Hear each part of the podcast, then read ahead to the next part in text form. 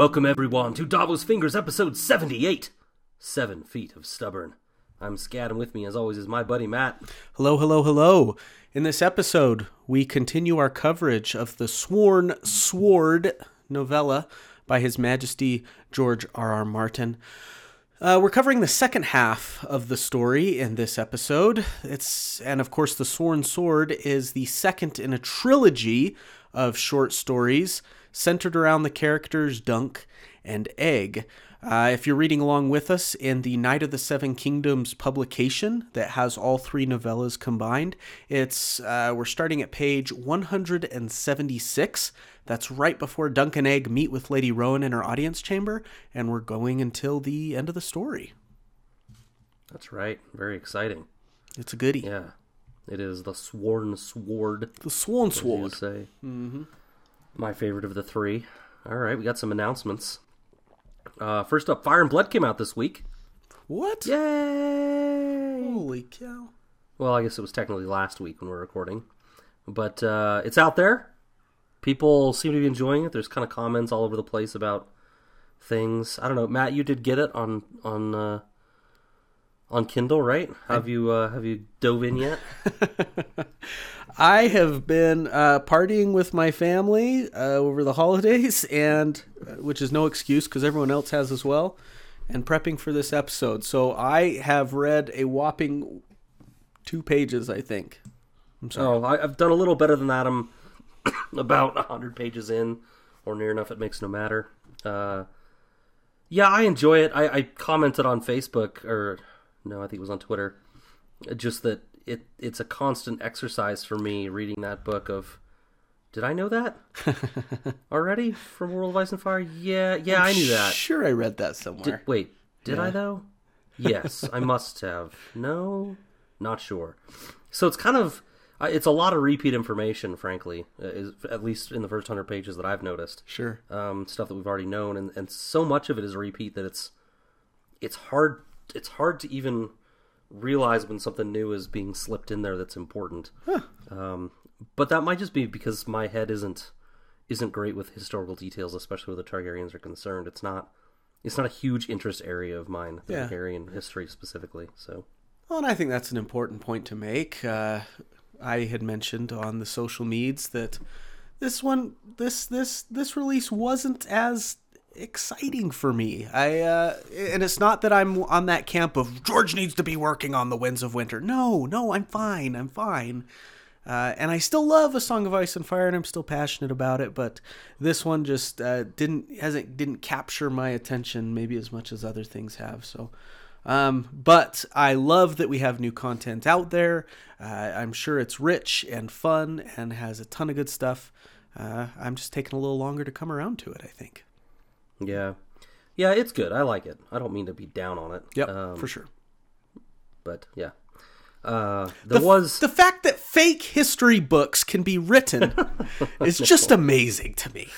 It's Yeah. so cool. Yeah, it's pretty weird. Um, there's that. I don't know if you've seen like on Facebook. There's like that meme going around every once in a while. It's got like my knowledge of X history, right, and plug in X for whatever fandom you're talking about, Uh-huh. and then compared to my knowledge of the real world, and it's like this little tiny book. It's so true. And uh, yeah, I mean, there are for sure people out there that know more about Targaryen and Westerosi history than know about history in the real world. In their own country, yeah. And if and if I finish this book, I'll be close to being one of those people. Uh, yeah, yeah. That's, that's okay. That's okay. That's not. I like history. It's just you know, I don't have tons of time to read up on it and remember it. And you know, you only take history classes in high school. That was twenty years ago. You know what? Time is short, though, buddy. You know, so read what interests you, says I. Indeed, indeed. so there was there was kind of that interesting tease right before it came out Mm-hmm. that a few people, including myself, blew up about. With you know, it was uh, I don't remember George's exact words, but hinting that perhaps Aegon the Conqueror knew about uh, about the threat way up north. Here- uh, before his conquest. Do you have the quote? He says there's a lot of speculation that in some sense he, Aegon I, saw what was coming 300 years later and wanted to unify the seg- seven kingdoms to be better prepared um, for what he eventually saw coming from the north. And the whole thing is wrapped up in those first few words. There is some speculation that Yeah. because I am far enough in Fire and Blood uh, to be past the Aegon stuff, and spoilers uh, abound here. Uh, if you haven't read that book or care about these kinds of spoilers, uh, there's nothing in there furthering any sort of speculation like that. At least not that I saw.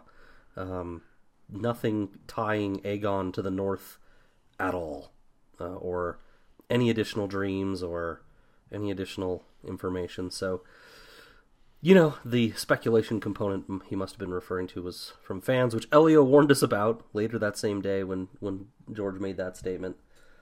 But uh, that, that was a little bit of a disappointment. I was hoping to see something there in the story about about that, but no, nothing. And who knows? Maybe he'll uh, maybe you'll find something later on in the story of someone finding some old writings from Yep. Aegon or something like that. I don't know. Totally could happen. Like I said, I'm 100 pages in. Uh, yeah, I don't I don't know that. Yeah. Ah, and there's people who have already put out book reviews on Fire and Blood, man. Uh, one of our friends on Twitter, Adam, has already put one out. I didn't read it because I haven't read the book yet, but uh, Yeah. it's just amazing to me.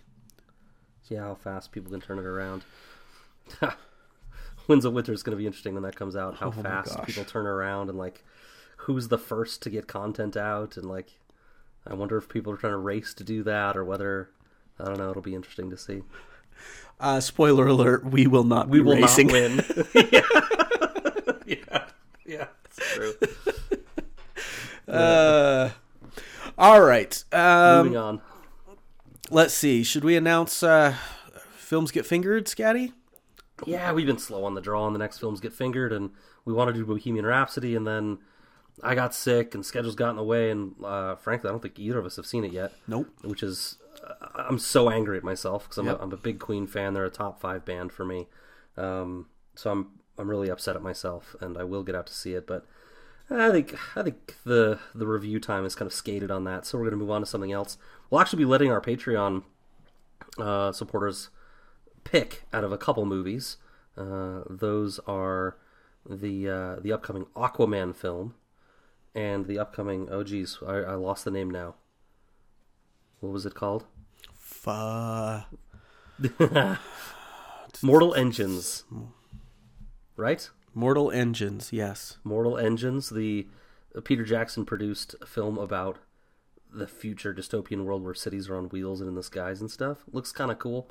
Anyway, we're going to let our Patreons decide that one. So that's coming up soon. We're working on that.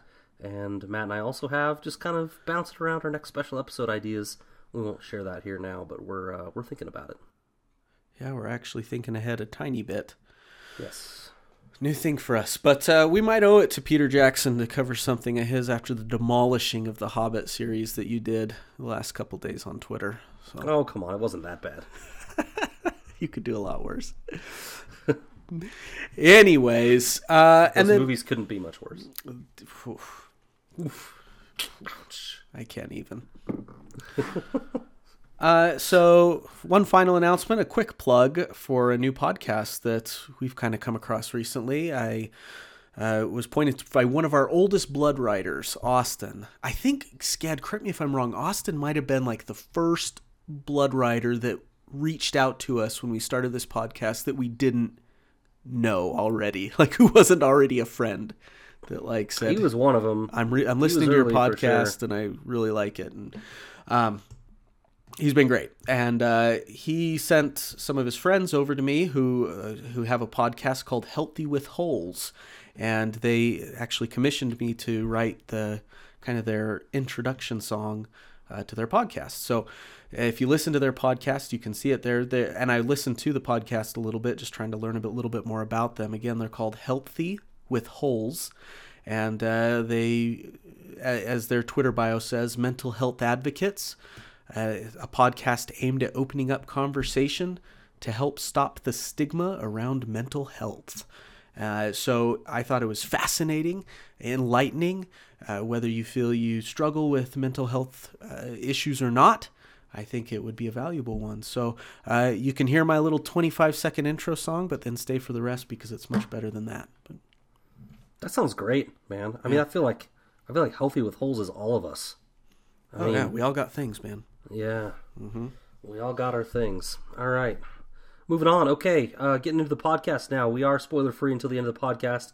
For our special segment, Dogmas After Dark, we always warn you with a little jingle that Matt concocted. Um, and yeah, so listen to that if you don't want those kinds of spoilers. Although, to be honest, you know, what are we spoiling here? It's the end It's of the, the end of the story. Yeah. So I don't know that there's a whole lot of spoilers. It's more just kind of theory crafting and stuff and supposing things in this section. But Yeah, anyway, it's kind of kind of where we just kick off our shoes a little bit. And, Yeah. Yeah. Relax with a cigar and uh, a nice glass of port. Yeah, I don't do either of those things. uh, me neither. Yeah. But but hey, uh, we love hearing from you guys. We love hearing your ideas. We love hearing your thoughts, and uh, especially as we are kind of in this period of a little bit of uncertainty regarding you know when the winds of winter is going to come out and, and we're bantering about ideas for what we're going to continue to do with the podcast we are going to continue to do the podcast obviously but what are we going to cover i can't believe we're already through two of the Dunk and Egg novellas right scad so We are. uh, we love hearing different ideas and thoughts from the khalasar. If you want to reach out to us, you can find us, as always, at davosfingers.com. Uh, our email address is wearedavosfingers at gmail.com. Our Twitter handle is at davosfingers. You can find us on Facebook. And you can learn more about our Patreon program and become a patron of Davos Fingers at patreon.com slash davosfingers. Yes. Whew. Yeah, and there there was a reasonable amount of anxiety around finishing Song of Ice and Fire, or at least the, the, the books that have been released from the khalasar about like what we were going to move on to next. And uh, I haven't seen that yet this time. No no uh, no banterings around asking like, "Hey, what's next? Are you guys disappearing?"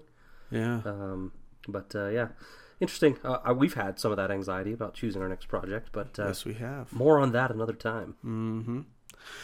But let's stick with the present for now. And uh, we've got an episode to do, and we're excited about it. So, again, Yes. we are covering the second half of s- The Sworn Sword, and we've divided it up into four sections that we're going to read through. And the first section will be me, actually.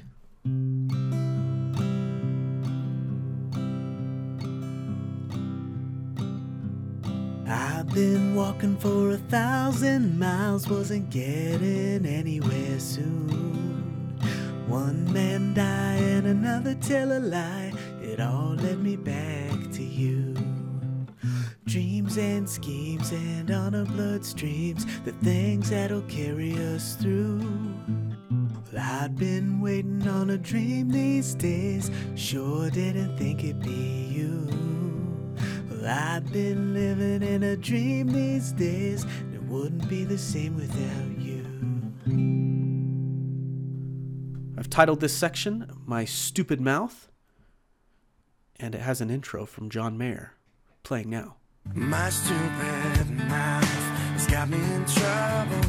I said too much again. To a date over dinner yesterday. And I could see she was offended. Okay. Wow, that was really good. Yeah. Thanks, John, for joining us in the studio today. All right. Alone and waiting for Lady Rowan to arrive. Oh man, try saying Lady Rowan to arrive. That's alone and waiting for Lady Rowan to arrive. Egg warns Dunk not to drink the wine, alluding to the Red Widow's poisonous reputation. That fear is shortly quashed, however, when Septon Sefton uh, arrives ahead of the lady with a full flagon of Arbor Vintage that he drinks first himself. Uh, puts the two visitors at ease. Speaking of ease, Dunk perhaps wisely starts to get some dirt on Rowan while they wait for her, uh, with the Septon seeming all too pleased to oblige. Sefton was actually her brother in law through her third husband. Uh, and the lady who Dunk had mistook to be her earlier was actually sister to Rowan's fourth husband. The husbands die, yet their kin remain, to drink my lady's wines and eat her sweet meats, Sefton quips. He also reveals that Rowan must wed again, and soon. You see, when her father was on his deathbed, he wanted her to marry the Long Inch, just for the sake of security. When she refused, he put it in his will, in his will, that she must marry again before the second anniversary of his passing, or else Coldmoat would pass to his cousin, Wendell.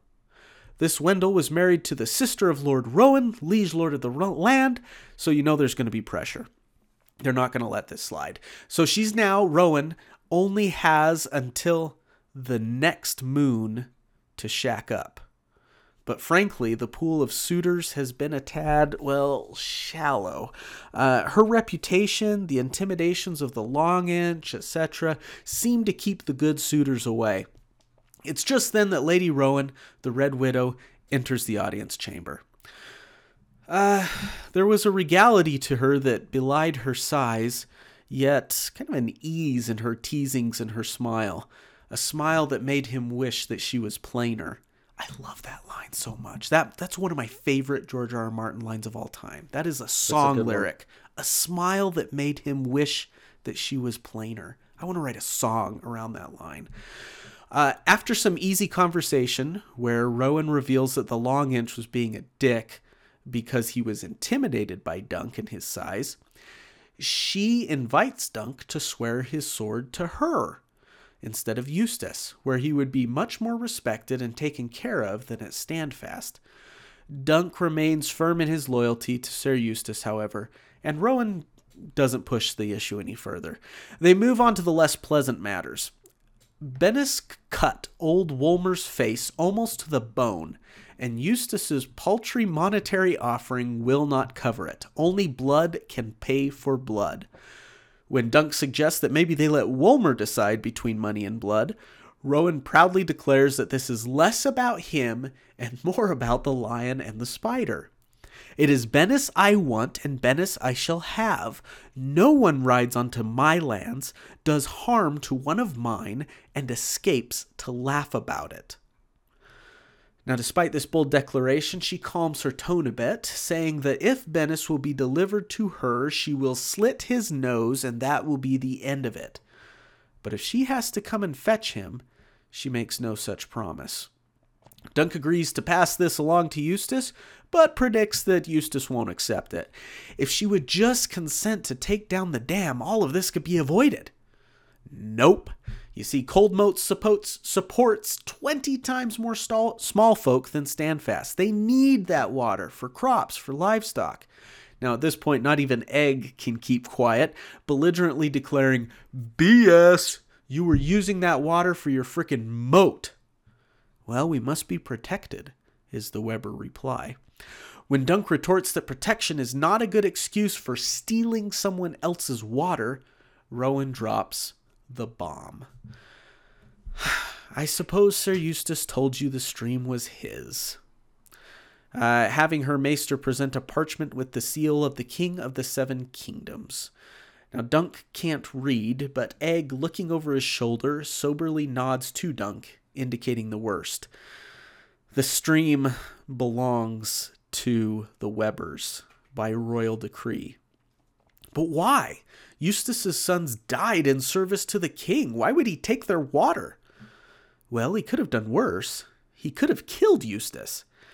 Uh, you see, the king that Eustace was referring to, the one he fought for in the Blackfyre Rebellion, that was actually Daemon Blackfyre, the Pretender. Whoops. Uh, Daeron was merciful in only taking the stream, as well as Sir Eustace's daughter as a hostage, and this was in fact how Eustace's wife had died, committing suicide shortly after. She lost her sons, and now she, then she lost her daughter, and uh, she she didn't want to go on anymore. Now Dunk at this news is shook to his core. He'd sworn his sword to a traitor, but he soldiers on. Even if he was a rebel once, Dunk says, Sir Eustace still needs water. You better pray for rain then, the Red Widow replies. rising with the implication that their uh, negotiations are over. But Dunk has one final Hail Mary. If not for Eustace's sake, do it for the sake of his son Adam, who'd served as page and squire to, to Rowan's father. Ooh, at that, Rowan's face turns to stone as she bids Dunk come closer. When he obeys, she slaps him with all her strength. You dare appeal to me in Adam's name? Remove yourself from Cold Moat, sir, at once. Confused, Dunk tries to argue, but is helped along his way by the Septon, who quietly reveals that Adam and Rowan had had a thing back in the day. Uh, she was into him. She had never forgiven Sir Eustace for taking the boy to his death at the Redgrass Field. Dunk implores the Septon to beg her forgiveness, and Septon Sefton agrees to do so, with the warning that Eustace needs to deliver Bennis, and quickly, else it will go hard on him. And that's the end of the section. Whew. My stupid mouth. Whoops. You don't speak unless you know the shot. This is a, a line from uh, Glengarry Glen Ross. Oh. And uh, Dunk does not know what he's talking about. when He brings up Adam. Mm-hmm. That is a risk. You do not speak unless you know what you're talking about. And, uh, you know, yeah, it earned him a fat lip.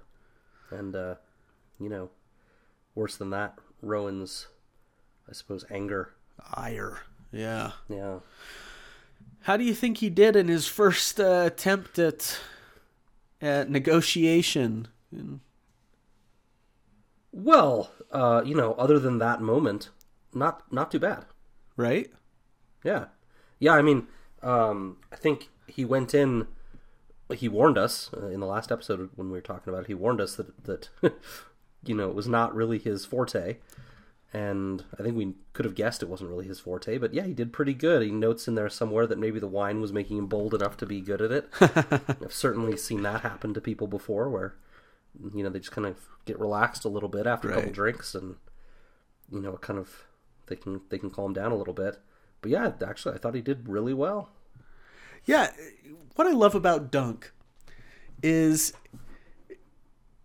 and this sounds like a knock on him, on him, which is it's not. He's not like perfect at any one thing, right? He doesn't excel at any one thing, but he does better than expected a lot of the times. And uh, he's he's got some talent, that man. I I like how he's able to rise to an occasion. I agree. Um, you know, there's a certain uh, sports phrase out there: you miss 100 percent of the shots you don't take. Something, said something, that? something.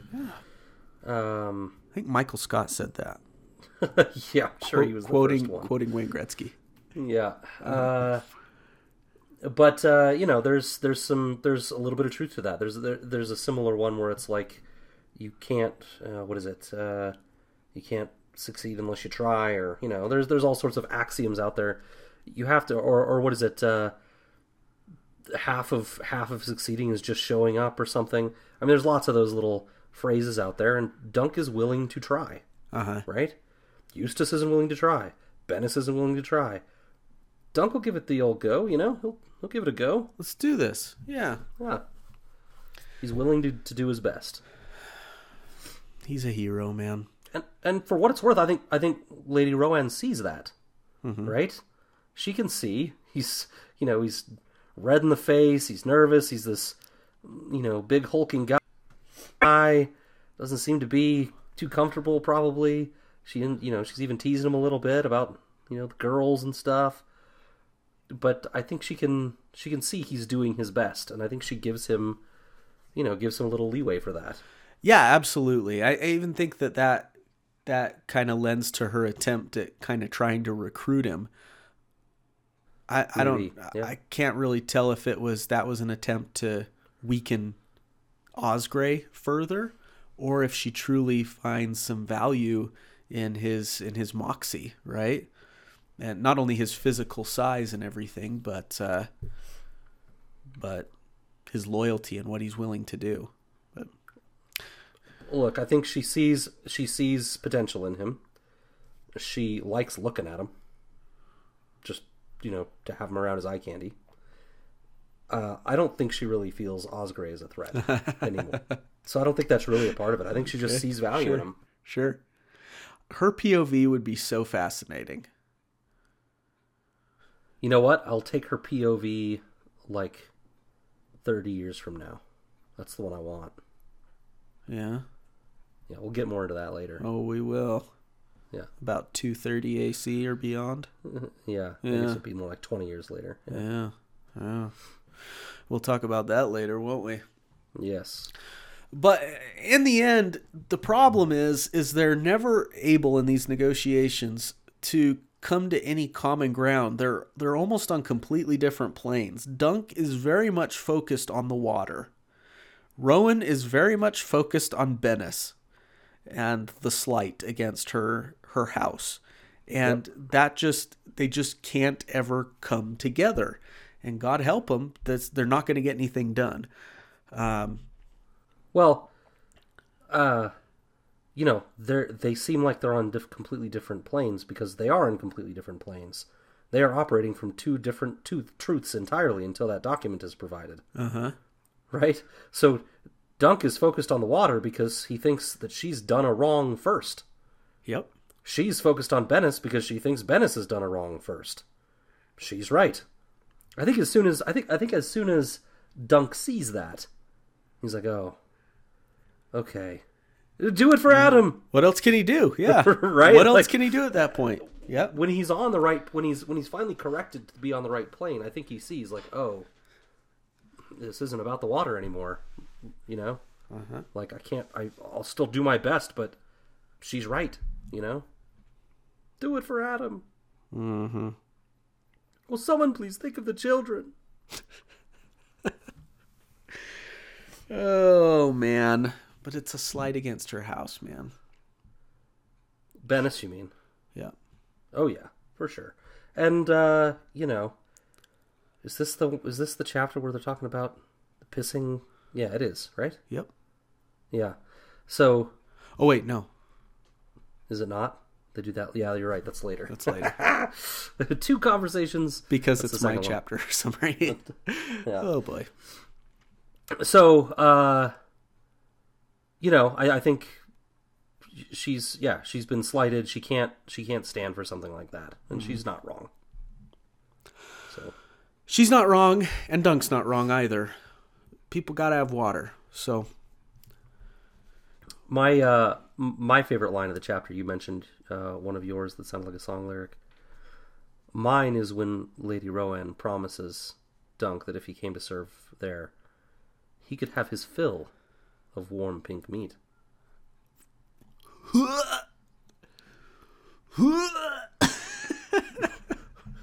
No, you you know what she's promising. Well yeah.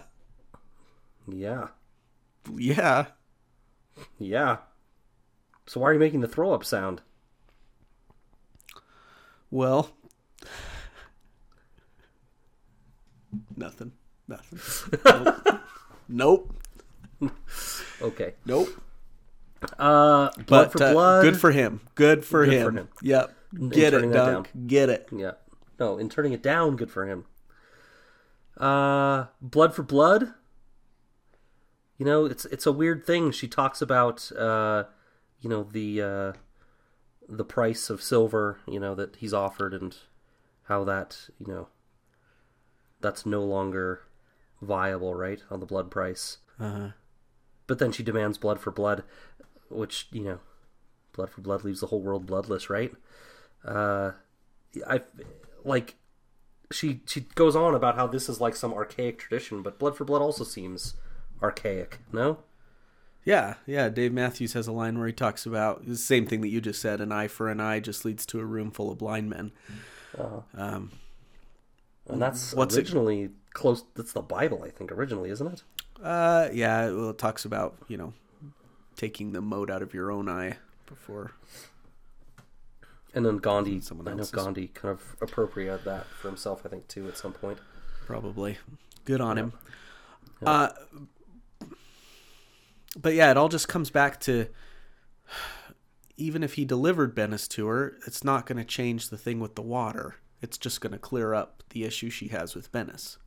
Yeah. Well, th- because there is no issue with the water in her mind. It's her water. at all in anyone's mind. There's no. I mean, uh, Eustace should understand as well. There's no issue with the water. She's doing them something that's completely allowed. yeah, but There there's isn't an issue. There's there no is issue. there is a moral issue in Dunk's mind No, that people Well- deserve to have water. It's a people don't have moral issue, either, right or wrong. They'll have less water, right? Yeah. And that's his Yeah. issue. Is there is a moral issue, but uh, I suppose. in his mind, Yeah. Yeah. And I don't think that. I don't think Dunk is of the opinion that they need to take all the water from Coldmoat and make it and direct it to Standfast. I think his he he would be of the opinion of let's make this work for all of us some way, Maybe what he keeps saying is take the dam down, right? which is not really making it work for everyone. But the but the water served both of them previously, right? Before the dam. Yeah, but not enough. Like without the, I Mm-hmm. think the problem is with the dam. What dam's doing, they talk in. I think it was in the last book, and we wisely avoided it. But it talks about how we've created all these. It's created all these tributaries, right? Yep, to to feed their To feed to their, their- farms and stuff. their They're not getting the rain, and everything. so her small folk need the extra water because the rains didn't come, mm-hmm. right?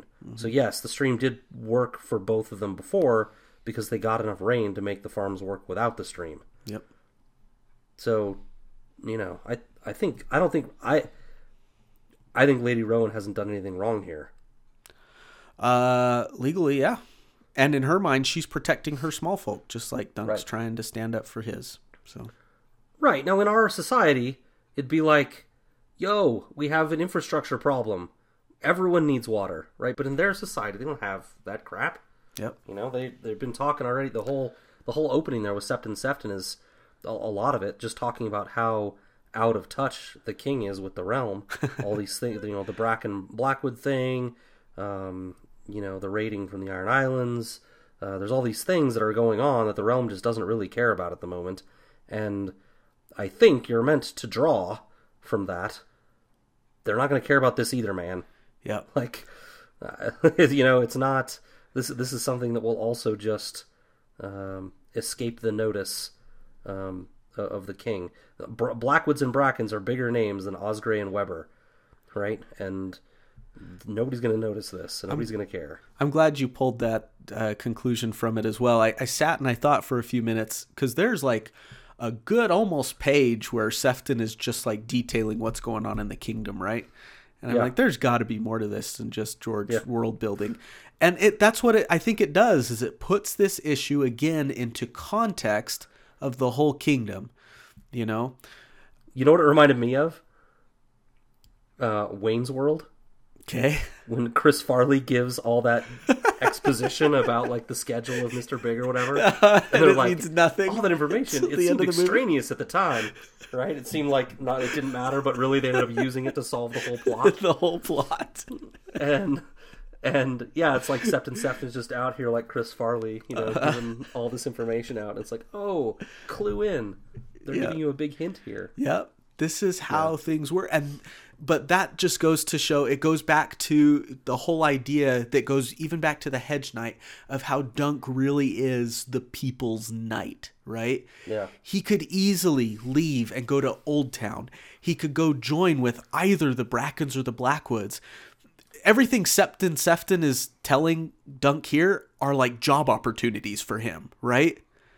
Yeah. He could make some some money degree. leaving to go either of these, and any of these people would bring a big old knight like Dunk on in these perilous times. But he still chooses to stay, right? And even though, Or does he? Well, at this point in time, yes, he chooses to stay and uh, and go through with things, and and just reinforcing that idea that Dunk really is that people's champion. Um, that makes us just love him so frickin' much. Yeah. I have no doubt in my mind that if Dunk and Bennis's roles were reversed, Dunk would have insisted on turning himself in. Right? Oh, for if for sure. some reason he had been the one to cut Wilmer's cheek, he would have fallen on that sword so fast for the other people, for those others. I agree. Yeah, I agree. Bennis is definitely the anti-dunk. I think he's set up to be that. But So can we can we talk about Anyways. this will for just a minute? let's do it. So it's an ugly future for her house. Well, for her specifically, uh, you could argue about you know the house maybe is okay. It's a cousin getting it or whatever. Certainly, reading Fire and Blood, you know, stuff gets transferred to cousins and stuff all the time, right? But um, you know, it's certainly not it's certainly not what she's looking looking for, right? To to have her her title stripped from her. Yep. And further in that contract, it doesn't only just deal with that, it also deals with the fact that if Osgray dies without an heir, some of those actually I guess they don't really highlight that until the next section. Spoilers for the next section. But uh, you know, it it's it's not a it's not a good picture for either of these houses. Yep. The current state of affairs. Yep. Right? And uh you know, time is the time is ripe for something. Yeah, it goes back to that, uh, and we'll come back to this at the end of the episode. But it goes back to the two people in the stuck in the cage together, right? That they came across at the beginning of the story. It's not looking good for either of them. Yeah. Yeah, and they're stuck and they're kind of their fates are a little bit intertwined to Yep. some degree. It's funny, you know, we talk we spent a lot of last episode just talking about the the nature of the story, how it's just zoomed way into this little kind of thing. Uh-huh. Right? And with this little scene, uh, you know, meeting with Septon Sefton and, and later with Lady Rowan, uh, you zoom out a little bit. Sure. It's like, oh, That's true. There's a larger, there's a, lo- a little bit of a larger, you know, it's not realm huge, right? But it's more than just this little story of Dunk here. Uh-huh. There, there are consequences to this water stuff and all of these things that are bigger than we thought a little bit, right? And the will kind of outlines some of that. Absolutely. All right. Uh, anything you want to cover in my stupid mouth? Uh, yeah, I have something. Um, uh, so, yeah, just, just I guess, I guess one thing. Um, it's mentioned, you know, the black, the the the, the spring sickness is talked about again by Septon Sefton. Um, four in ten died in King's Landing. Yep. The Black Plague uh, in Europe killed r- roughly sixty percent of Europe. Um, it's kind of a similar-ish kind of thing. Uh huh. But but the Dornish uh, are just they're wicked smart, Matt. They're, they're doing just fine. They're a little like they're a little cutthroat, you know, and a little they play a little dirty, but they closed their ports completely and didn't allow anyone in. Yeah. The Vale did the same like- thing. Yeah, and the Vale did too. You're not coming in, and and I, I I talked I think last episode maybe parallels between like history and Dunk and Egg and what we might see in A Song of Ice and Fire, and uh, you know you see that here, right? Um, you know, in Fire and Blood, and certainly we knew this already from World, World of Ice and Fire, but it talks about the Dornish and how you know they avoided the dragon rule for a while, right?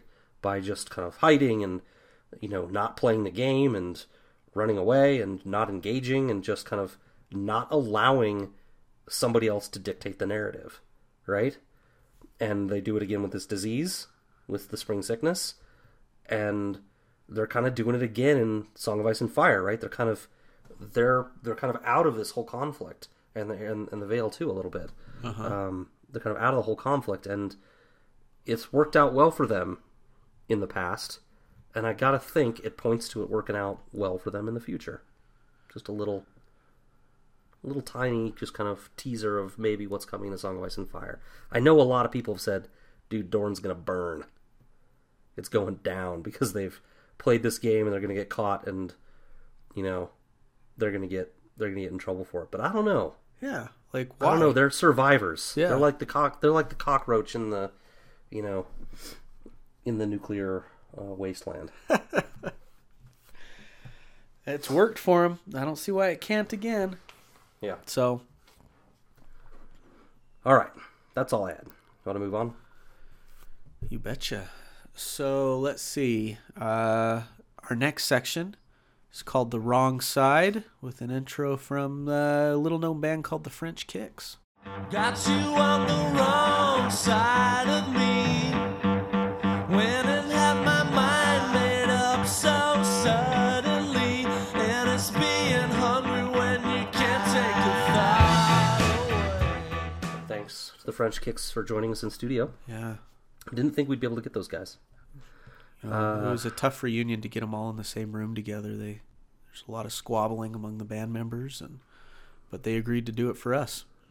Yeah, we're a really important podcast. Yep. Dunk still doesn't know what was on the paper that was shown to him, but on they go. Because who wants to get slapped again, right? So, he had guessed enough in Lady Webber's presence to play along, but now that they're out on the road, he asks Egg for more information. As it stands, the Webbers have rights to the Chequy Water to do with as they please.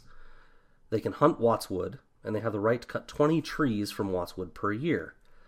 However, if Eustace dies without an heir, all those privileges end. So, in addition to all of the stuff about Lady Rowan, which which uh, Septon Sefton gave away about Lady Rowan needing to marry herself, if Eustace dies without an heir, that also affects the Webbers. They lose all these privileges: the rights to the Chequy Water, which they've taken, uh, the ability to hunt Wat's Wood, and the ability to take trees from Wat's Wood as well. So that's interesting. It kind of ties their fates together a little bit. Anyway, Dunk adds after hearing this, all they left him was a tower to die in.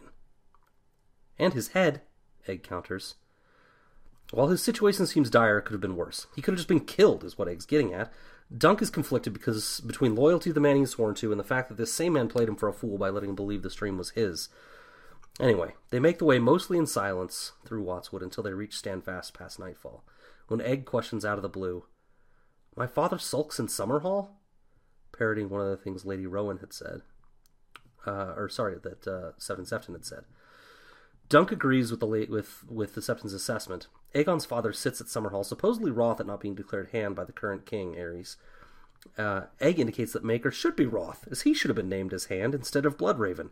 He's the king's brother, after all, and the best military commander of the land, and Bloodraven's a bastard besides. This conversation gets a little difficult. Aegon goes on to spew no end of hate towards bastards, how they are predisposed to treachery, that Aegon IV may have legitimized bastards, his uh, his one thing in uh, doing that is one thing in the eyes of the law, but in the eyes of the gods, they're still bastards and traitors at heart. Um, and one of my favorite moments of the series, Dunk stops Egg in tracks, Egg in his tracks, and says, "Egg, did you ever think I might be a bastard?" You are not, Egg replies. Dunk thinks through his history how he never really knew either parent and assures Egg that most likely he is in fact squiring for a bastard. Egg grows quiet as they approach Standfast, the moon high in the sky, and Bennis points to them to Eustace, who has stayed up in anticipation of their return. Did the sight of you give Lucas Inchfield pause, sir? Oh boy, this isn't going to go well. Dunk relays the tale, Sir Eustace getting indignant when Dunk notes that she slapped him, but Dunk skips to the end. She wants Bennis, she isn't giving the water back, which she owns, and oh yeah, Dick, you rose with the Black Dragon! Eustace crumbles at this, conceding that if Dunk wants to leave his service, he won't hold it against him. So Eustace cries in his cup about how easily the whole rebellion could have gone the other way. But Dunk suffers no fools, so he cuts to the chase. Things went how they went, and you were pardoned, so what gives here, man? Sir Eustace opines that the pardon let him keep his life, it's true, but it was a death sentence of sorts. He should have just died with his king or gone into exile with the others, as this life as it is is just fading to nothing. Why did you do it? asks Egg. Because Daemon was the better man. He was a fighter. Knights, great men flocked to him. He wasn't overly pious. He had the ancestral sword that every previous great Targaryen ruler had. Daeron, on the other hand, was weak, spent his time with maesters and septons and, ugh, Dornishmen. Daemon was the better man. Dunk elects to leave Sir Eustace's service in the morning. They sleep in the cellar overnight with the men. It's a restless sleep, but not so restless that he can't have a dream about romping in the woods with Rowan. This isn't your typical sex dream, though. He runs to Rowan, but she feathers him with arrow after arrow as he struggles toward her. Eventually, though, he reaches her, pulling her braid and pulling her down with it on top of her her naked body. And they, she's down on top of it, and they they have a nice little kiss. But it's it's weird, man. It's a violent, weird sex dream. Anyway, he's awakened in the sounds of screaming, with sounds of screaming and confusion. What's going on? The sky! The sky! Is all they can get from old Sam Stoops. But it wasn't the sky at all. It was the wood. Wat's Wood was engulfed in flame. The Red Widow had promised fire and sword. Here's the fire. End of chapter. So Section. the uh he like pulls her down on top of him or the other way around or whatever Yep, with the braid. Don't forget the braid. with the braid. Never, never forget the braid. But he's got all these arrows sticking out of him. That's the weirdest part for me. Ugh. She's like, ow, ow, ow. Can we Yeah, pull these I, out or break them off before we do this? I imagine you know as dreams go, the arrows somehow disappeared when he actually reached her. Just fluff away. Yeah. They they they just fluff fluff away. yeah. Having obtained his goal, all his um, his goal being Rowan, all his pain in the world left. The pains that the arrows. took he took while getting there to her Yes, were all disappeared and were worth it. I don't know, man. It's a weird dream. I, do you get you get anything out of it? well, that's just the question that lingered in my mind. Well, um, uh, no. I mean, I th- I think uh, you know it could just be indicating that, um, you know, this is this is a this is in fact a dangerous woman. She means business, and she won't hesitate to, you know, take him take him down, to do do her stuff, do her thing. Thank you, Mr. Goldblum. You're welcome. But uh, it, yeah, it goes to that her enchanting nature as well, though, and uh, Mm-hmm. and how if he can get through the barbs and the difficulties and the adversities, there there might be something something there at the end, a prize at the end. Uh, not that she's a prize to be won, but that maybe there's something there. So I don't yeah, it, it, yeah, maybe, uh, and and you could, you could kind of uh, try to try to talk about the prize versus the struggle. You know, is a kiss, you know, worth that struggle? Is staying on with Sir Eustace and, and fighting through that struggle worth the prize? I don't know. Yeah, there's there's a lot of kind of things you could suppose. I think, but uh-huh. yeah, I'm I'm not really sure. Yeah. I too loved that line of, of most likely you're squiring for a bastard. That was powerful. Yeah, yeah, That was powerful. And it's times like these, time, chats like that, that are so formative for Aegon the future king, right? yeah. And they are lessons that he would have never learned at court or at Summerhall or in his normal upbringing. Yeah, this is uh you know, you have to be carefully taught until you were 6 or 7 or 8 and uh he was uh and and all the princes are taught certain things and they're taught in this case that bastards are bad. Bad people and we see it in Song of Ice and Fire too. You know, people have this stigma against against bastards that the tree uh-huh. do. They're just born with this bad nature. And that is a lesson you're right that he would have been taught and maintained in his soul it would have grown up with him just like biases and bigotry do and it would have sat in his heart forever probably and a simple conversation with a man that he admires that he calls friend get kind of undoes it in a moment you get you get the sense that he's pensive and thinking about it it's like oh okay, well, I know he's not bad. And so, yeah, they aren't all bad, maybe. Now, he can still think Bloodraven's a dick. That's fine. But he he now doesn't maybe believe that all bastards are. Yeah, he's not he's not necessarily equating well Bloodraven is a dick because he's a bastard. It could be Yeah, he's for a dick because he's a dick. he's a dick because he's a dick. yeah. For a number of other things. Yeah. And uh and that's an important lesson to learn, right? It's Yeah. Yep. Um. Yeah.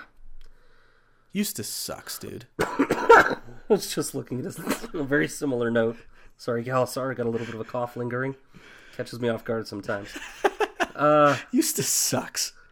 He does. I get it. You're bummed out, dude. You've had a hard life, and and I can't imagine losing my whole family and stuff like he did. And but it just bugs me to no end. It infuriates me that he Okay, wouldn't well, have manned up enough to go out and just talk to Rowan on his own. Okay, it's that. It's that again. Okay, I was I was just gonna ask what which part you're responding to because he does he says a lot of things in this chapter. Yeah, sure. Yep. A lot of it kind of um, you know not great.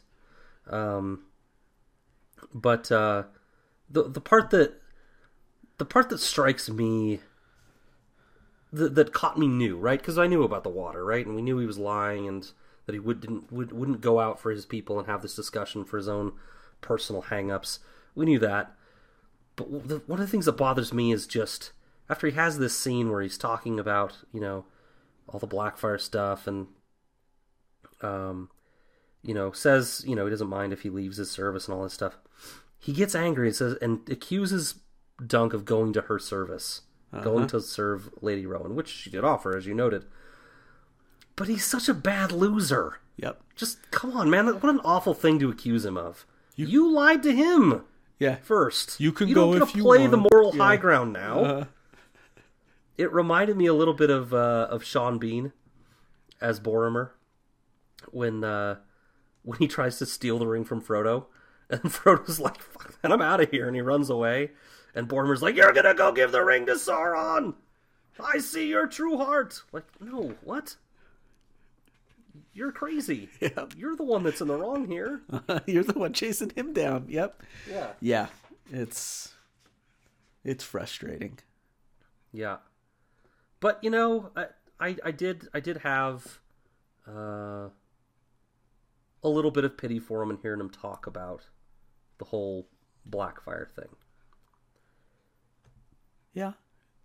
and there were lots of people. I mean, I think Dunk says it. Nearly half the realm, you know, was was in support of the blacks and um, the Black Dragon, and you know the reasons are not they're not bad. Uh, you know, reading reading Fire and Blood, you see what a weak ruler can do. Uh-huh. Um, Aenys uh, was was Aegon's uh, first son and was very weak. Could could have been considered to be much much like uh, Daeron, Daeron the Good, that that you know was the alternative to Daemon Blackfyre, and you can see that people fear having those weak rulers because that can that can kill a realm just as bad as a Maegor the Cruel can. It's killing the realm right now. Yeah. And right with Aerys, right? Yeah, not you're right. Maybe that's a better comparison to make.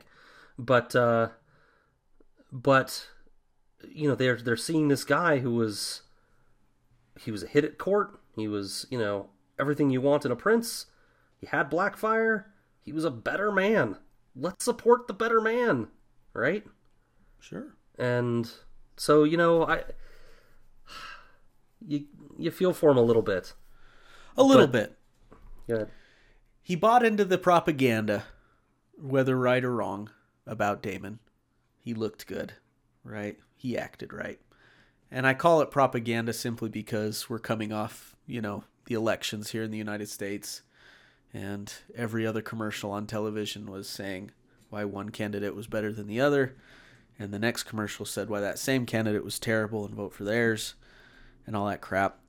And uh, that's the thing that we talked about on our last episode, right? Is that we just don't know if Daemon would have been a better king. And he looked good, uh, stood straight and proud. His stomach was flat. He could fight. He had the sword. Um, he he hung out with the right people.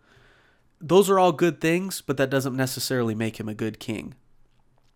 On the other hand, Daeron being spindly round of shoulder, he had a little belly that wobbled when he walked. I love that because I have it. Um, surrounding himself with maester septons and singers, women, Dornishmen. Yeah, okay, but all those things don't necessarily make him make someone a bad king, right? No, I, the opposite. I, I I read those lists of qualities. I'm like, Daeron sounds better to me. But it's- surround but yourself it's- with people in the arts and people in schools and with knowledge. yeah, That sounds better to me. but you can't you can't base the judgment just on these characteristics alone. No, for sure. and and that's where he's kind of buying into this idea of Daemon. Yep. You know, you make your choice, and in the end, you know the the history's written by the victors, right? But it but it is a weird thing. I mean, yesterday or yesterday, last episode when we talked about Daemon, and at Feels all like these, yesterday. There was kind of like, it does feel like yesterday. Well, we got into the conversation about like sometimes it doesn't even read like he wanted it that uh-huh. badly, right? He's just kind of like pushed into it by Bittersteel and like, okay, I guess here I am. I'm I'm claiming it now. and yet all these people believe in him so much and so so hard that they give away their entire lives, right? And you know, Daemon did too on that field, but you know, they're more bought into it almost than he is and putting up just as much uh, at risk. And you know, they're so they're they're so in. Yep. You know? And again, I'll say it again. History's written by the victors, right? Yes, absolutely. Maybe he would have been better. But Yep. you know what? They lost. And so now they're traitors because Yep. that's what happens if you lose. Yep. And uh I don't know. Yep. The sword was not the kingdom. Um, was a line. uh E- Egg indicates that you know Blackfyre was given to Daemon because he was the one that could use it. You give a tool to someone that can use the tool, Yep. right? Yeah. And uh, again, a parallel, Fire and Blood. Aenys also uh, gave Blackfyre to Maegor. And, uh, you know, was kind of maybe a mistake. That's as well. true. Yeah. Maegor, yeah, he's high up on that list of favorite kings in Westeros for sure. So Yeah. Yeah. Uh, another interesting concept is Daeron's mercy made me smaller. Yeah. I liked that line. Uh, it's all in how you look at it, Eustace, and I get it, but you're still alive, man. Right? Yeah. Would you I mean, rather be it- dead? it speaks to character to some degree. I mean, sometimes people suffer these types of injuries to their to their pride and Mm-hmm. they never recover. Yeah. And you know, I don't think it's good to look down on people like that, but but you can certainly look up to the ones that that kind of turn it around. That turn it And, around. uh, yeah. yeah. Had a nice teaching moment with the with the kids the other day. We were watching hockey as I had forced it upon my children, but it uh, ended up good. Um, do you remember it was earlier this year? There was a a a junior hockey team out of Humboldt that got in a big bus crash, and sixteen of the kids on the team died. Oh no, I Uh, didn't know. I didn't hear anything about that. It was big in the hockey world, obviously, but uh, junior teams are teams of teenagers from, you know, anywhere from 16 to 20 years old, and and this team lost 16 of its players and staff and coaches. It was a terrible tra- tragedy, terrible, um, up in Canada. Uh, and you know, as many as died, there were also almost everyone else was very badly injured. Um, and we were talking about and at this hockey game that we were watching it was an avalanche game they had two of the boys who had played for the team and were in this accident and uh, they had broken their backs. They they couldn't walk anymore and would not walk probably for the rest of their lives. Obviously something that could destroy you right? They were promising uh, up and coming careers as hockey players and that was dashed in a moment. Um, but these boys they had they were in Denver because they were ju- they had just played in this hockey tournament that very day or the day prior uh, in sled hockey. So they had done all this work to rehabilitate to the point that they were back out on the ice as sled hockey players, um, and uh, I saw that just as we were prepping for this episode. Daeron's mercy made me smaller. He felt that Eustace was was left to live, but now he was living a diminished life. And I compared it to those two boys, just teenagers, who had uh, been a part of this terrible tragedy where they'd watched friends die around them, and they turned it around to to making something of it and turning it into a positive, like you said, the ones that reached past it and, and, and did something. And uh, that's cool, man.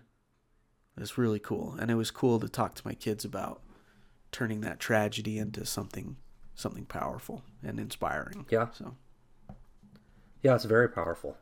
You only got that uh, that whole one life to live, you know, yeah.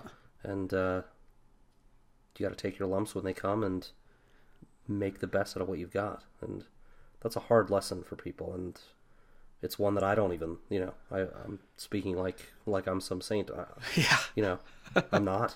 Yeah, put Uh, you know, put me in a bus crash where I watch my friends around me die and I break my back and see how I respond. Yeah. Yeah. I don't respond to hardship well. Uh-huh. You know, I'm more of a Eustace than these sled hockey Yep. kids. Yeah, you wonder, am I going to be the, the sled hockey kid or am I going to be a Eustace Osgray when, when those lumps Yeah. come? So, You know, and, and age probably has some some degree to do with it too. Um, sure. you know, you get old and, and done. You know, you have less, maybe, In front of you. yeah, less in front of you to, to make something happen. But yeah, yeah.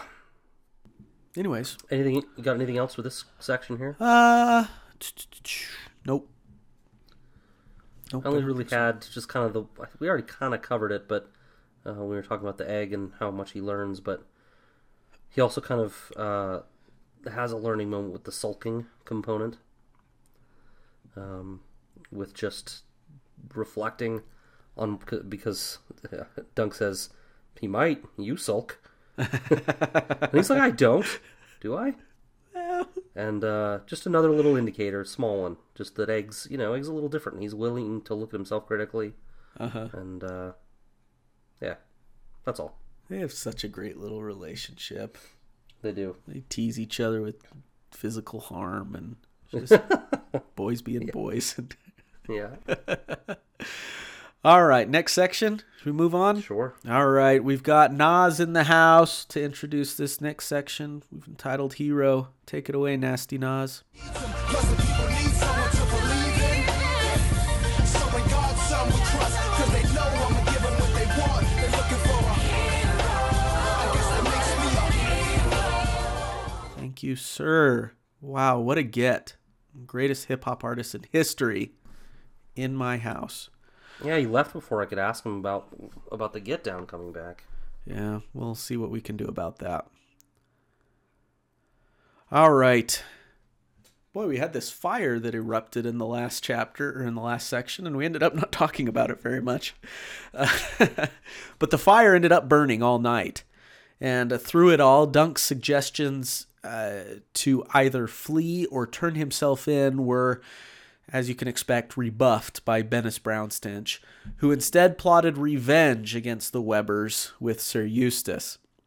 The next day smokily dawned uh, to Bennis drilling the recruits, with Eustace resolutely looking on while Dunk and Egg prepared to depart, having decided on trying their luck at Fair Isle. They're going to go there and see if they can get some work. Before leaving, Dunk reiterated the futility of Standfast's situation. If the Webbers attacked, Standfast's meager defenses uh, would be overcome and their small little force would be slaughtered. But you know what? Dunk is not going to let that happen. These innocent, unprepared men don't deserve to die for this. So, drawing his sword, Dunk orders the men, Go home, all of you. When they hesitate, he gets more insistent, and it was as if some god had put the word in his mouth when he shouted, Go! They did not hesitate after that. Come back, Eustace orders. You do not have my leave. But they were gone. Turning on Dunk, Eustace demands to know what the Red Widow offers him offered him to do such a thing. Nothing, Dunk assured him, who declares, Listen, I owe you some service still. I won't go slinking off with my tail between my legs. My sword is still here. What a turn of events from the last section. Anyways, one sword is not much, Eustace considers, but then he steels himself. Yes, better to go boldly than hide behind some walls. Better to die a lion than a rabbit. And he calls for his own armor. Look at Dunk being all inspirational. And so it went. Two knights, Eustace and Sir Duncan, with one squire, riding off to meet the forces of Coldmoat. Uh, Bennis was left behind to hold the tower and to take their story to Highgarden should Eustace fall. As they ride through the charred remains of Wat's Wood, Eustace reminds Duncan of the story he'd previously told about the little lion who slew Lancel Lannister. That's from our last episode. And he hints, without the king, there was no war. Nudge, nudge. In other words, kill Rowan if you get the chance. So they uh, they stop at the Chequy Water to wait for Rowan, who wasn't far in meeting them. She arrives armored and in the company of Septon Sefton, Maester Carrick, the Long Inch, a half a dozen knights and their squires, plus a whole squad of crossbowmen. In all, 33 fighting men. But of course, never tell Dunk the odds. Accusations fly from both sides. You started the fire. No, you started the fire. Q, we didn't start the fire. We didn't start the fire. It was always burning since the world's been turning. We didn't start the fire. No, we didn't light it, but we tried to fight it. With both sides incredulously wondering why the other would accuse them when the wood was obviously as valuable as it was and the risk too high. Never mind, Rowan finally declares. Produce Bennis or we will come take him ourselves. Nope, replies Eustace. You can't come on my property. Crossbows are drawn, threats hurled, blah, blah, blah, blah. It's exhausting, this bickering. If you try to cross, Dunk finally proclaims, I will stop you. How? Rowan asks. Come closer and I'll tell you, Dunk replies. Want some sweet pink meat. Uh, and riding out into the middle of the stream, they parley. Rowan apologizes actually for hitting him earlier and promises again that if Bennis is delivered, she'll cut off his nose and it'll be over. It's not that easy, Dunk says, reminding her that the dam is still there. Water's needed at Standfast. Tear it down to make up for burning up the woods. That seems fair. But I didn't burn the wood, Rowan again affirms. This is getting nowhere, don't you see? How do you expect to stop us? she asks. At that, Dunk removes his gauntlet and produces a ring with a gold and insignia onyx. Where did you get this? Rowan asks. From the toe of a boot, Dunk answers. If you kill Dunk and Eustace, the tale would get out, no matter how deep the graves are. And if Egg were to die too, oh boy, how long would a spider last against a dragon? Well, Rowan thinks about it for a minute, but decides that dragon or no, Rowan must have Bennis. If not, people will say the Red Widow has lost her bite. She reinforces how big part of being a lord, uh, at least in Westeros, is constantly being able to prove that you can piss farther, longer, and harder than the other lords. It's all just a show of power. And with her being a woman, she has to piss twice as hard as everyone else. If she even gives the appearance of weakening or softening, it's over for her. Okay, I get it, Dunk says, drawing his dagger. Uh, but instead of attacking her as she fears for a split second, he brings the knife to his own cheek, slashing it with a deep cut. There, he declares, cheek for a cheek, blood for blood. You're mad, Rowan says, but if you were better born, I'd marry you. Well, if pigs had wings and scales and breathed flame, they'd be as good as dragons, Dunk replies. And those pigs will breathe fire before he delivers Bennis to her. In that case, Rowan decides, I must assert my innocence for burning the wood before the eyes of God and men. Tell Sir Eustace that I demand an apology or a trial. The choice is his. And with that, she rides back to her men. Oh my god, Matt, it's so frustrating. What's frustrating, Scad? well, he cuts his cheek open to make good on the on the on the uh Her blood thing that you she know, said. blood, the blood for blood, and now it's about the fire and the fact that she's been insulted. Oh, come on, come on, people! Pick a hill to die on. Come on. Yeah. Just nuts. I mean, literally, literally, this whole thing has been about well, the water, which she took legally, but then the cut of the guy, right? Yeah. You just solved the cut of the guy, and they're like, no, no, the fire now. I was insulted. This isn't good enough. Yeah. Yeah. That's all she I mean, talked it- about before was he cut him almost to the bone. You see my guy? He's all slashed up. Yeah, All right, here. Nope. yeah. It's moving the goalposts, man, Totally. and it's pretty frustrating. Yeah. But it, you know, she explains it ahead of time. It's a pissing contest, and if she doesn't get an apology, then she'll look bad. Yeah. Right. Yep. And yeah, I, I mean, Sir Eustace he crossed the line. He didn't just accuse her of lighting the fire. He also brought up the dark arts and slaying her husbands, all that stuff. Those are things that are whispered around in private. Publicly throwing that in somebody's face is, um, you're not going to create friends. Nope. It doesn't work well in uh, in these types of situations either. Yeah. That scar though, man, I'm I'm more of a I like intellectuals. You know, Willis. You know, uh, yeah, you but do. Dunk Dunk's pretty hot right there. that will that will heal up awful cool, man. And probably looked Yeah. way cool with like blood running down his cheek. Yeah, Yeah. not probably the best thing to do right before a battle, but you know, You know, whatever. yeah. The adrenaline will help it not hurt. Yeah, But it's true. Let's see here. What you got? Well, just staying on that conversation with uh, with Rowan and and Dunk, she comments about Adam. You know, she she's sorry kind of for hitting him, right? Yep. Um, and she says it was more than half my life ago, and probably for a short time. He was probably only a you know there for a few years Yep. max. And uh you know, but it's it's weird how memories of specific times in your life can kind of transcend their actual importance. They they like carve a spot out in your brain and live there Uh huh. even if you don't remember all of the details. Yep. The the memory of the memory is strong enough that it has like intense value to you as as to like who you are. Uh huh. I totally feel Yeah. you. You have any of those? I have lots, actually. Yeah.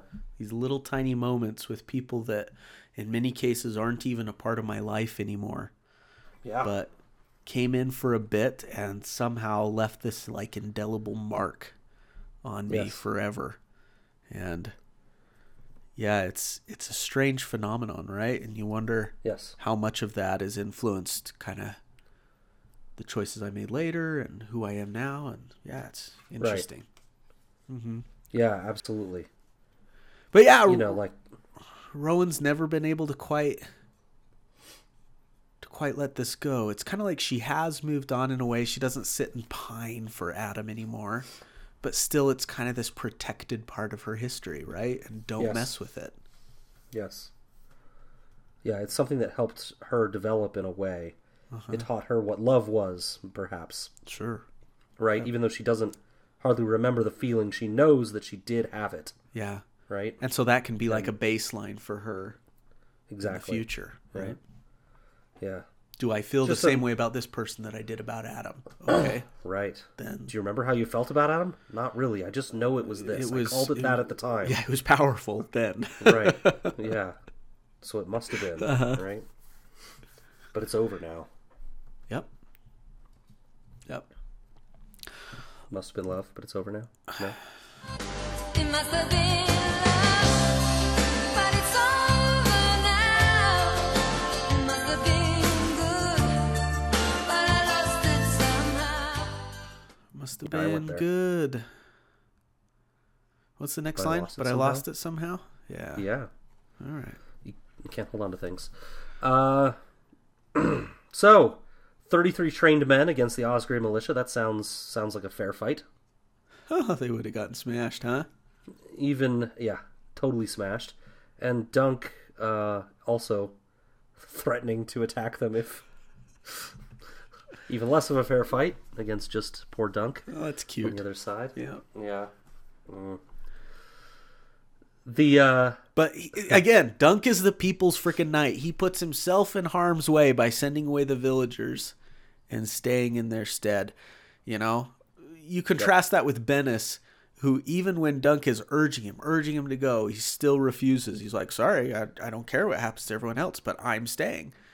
Yeah. And then later, like Bennis and Eustace are all making plans for how to get their revenge. We're like, yeah, we'll go sneak on their land and burn up their mill and stuff like that, which undoubtedly would have escalated matters even further, and probably would have meant the Coldmoat coming and sacking Standfast's little villages. Like, Yeah. it's just it's it's so completely obvious comparing Dunk and Bennis to each other that it's fun.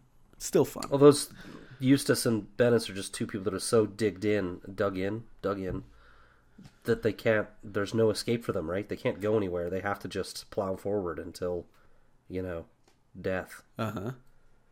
It's uh, yeah. yep. Idiots. Uh, there's that little bit there where she, where Lady Rowan has her crossbowmen wind all their crossbows, Uh-huh. click, click, click, click, click, click, click, click, click, click, click, and point them at uh, at Dunk. It's uh, it's effective in the book because it's like one line of text, but in real life that would have taken like that threat would have been like, hold on, wait, wait. Wait for Now it. do you feel threatened? She's like, "Are you guys done now?" Look at that. That's that's your Yeah, threat. there you go. It's pretty funny. You shoot those at you, Like, and then we'll wind he- up some more. Well, like he could have just probably nobody would have second guessed him if he'd have just been like the crossbowmen trained their their weapons on him instead of like talking about the winding and they had to go like nobody would have called him on that if he'd have just written it that way and made it more more dramatic and immediate, right? No. But not George. No. He's got to do it right. You gotta wind that sucker up, man. You don't just Yeah. point a crossbow and shoot it. Yep. Yep. Let's see. Uh, well, we can't ignore the ring thing, right? So we find No. out what was happening in the in the last in the first half of the Sworn Sword when they were talking about the boot, right? Egg was like, "Let let me get out my boot and we'll solve problems." And we don't we aren't told what's in the boot. Here we find Yeah. out that it was actually what appears to be a Targaryen ring, right? That Yes. obviously signifies that uh, there's some clout behind Dunk and Egg, and that uh, harming them or or maybe going against Dunk and Egg in a way that could cause harm on them would be a bad choice, right? Yeah. yeah, but it, but but uh, you know, I I was dumb last episode and I didn't even remember that they showed it to her in the end. But I was still right uh, that it doesn't change anything. Yeah, I put this I put this note on here so the ring thing really worked out, didn't it? Yeah, I mean, she's kind of like, I'm still right. I'm like, this doesn't change anything, Uh huh. right? It could be said I mean, it- that that's what softened her to the point that she suggested a trial by battle. Um, Yeah, but I'll maybe argue against that a little bit in Davos After Dark. Um, so I don't want to necessarily plant my flag in too deep on that. But Well, uh, I mean, if if she were cowering, she wouldn't have demanded the the apology. sure. She'd have just been like, okay, blood for blood, good, fine. You know Uh-huh. what? I don't want to piss anybody off. We're done here. Yeah. But she, you're right. I mean, she still demands the apology. Uh huh. Yeah. And Anyway. let's see. I'm trying to go back to it. He never really like says this is Prince Aegon.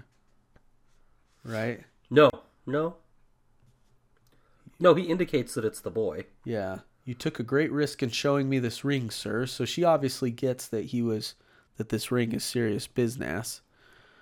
Yeah. Um, I mean, I'm trying to says- piece together how many actual dragon heirs there are at this point. right. Um, but um, I feel like maybe she's just been able to put it together. Yep.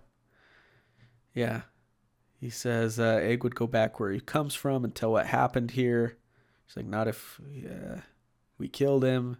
And he said, you wouldn't kill this boy. And then he talks about, like we mentioned, the spider versus the lion. Yeah. Mm-hmm. But Yeah, but then she says, dragon or no, I must have Bennis. Unless you cut your own cheek. Nope. No. Spider can't lose her bite. Uh, oh, Sir Eustace. A coward till the end. Stab her while she's not looking? Really? Really? That's where Sir Eustace wants Dunk to go with this? Murder? Yeah. Better, what did he say? Better to go as a lion than a rabbit? Yeah, something. Really? Really? And the thing is, if you're going to kill Rowan, you've got to kill the long inch too. Because if she falls, it's not going to be this thing that he talked about with Lannister where the thing died. No. Long inch would go nuts. And No, I yeah, they would I- all die. he would go nuts. Yeah. and the pa- the castle would pass to Wendell, but it'd still be a Webber. The enmity would still be there. They would still come for him. It wouldn't do anything. It does nothing. actually. Yeah. Yeah, Yeah. And then his holy vow not to cross the stream. Please Yes. give me a break. yeah. It, it reminds me of uh, of of uh, my favorite, and especially yours, Jaime Lannister, and his talk about honoring vows. So many vows they make you swear and swear, right? No matter what you do, you're forsaking one vow or the other. And whereas Dunk honors his vows even when it's not convenient, uh, Eustace uses his vows to kind of hide behind, right? Yeah. Yeah, I mean, I don't know. Do you take a vow to your small folk to protect them? I don't know if you do. I think that's well, it's part of being a knight, at least. Yeah. Uh, but I, I believe that's part of being a lord. I don't know the specific words you say, but I think it's part of the whole agreement is, you know, you Yeah. help sustain us, sustain my family as Yep. your lords, and in return we give you protection. Right. Well, so he's at least indirectly forsaking that oath to keep this holy oath of not crossing a Of river. not crossing the river. yeah. I will not. Because I can't. Give me a break. yeah. Psycho.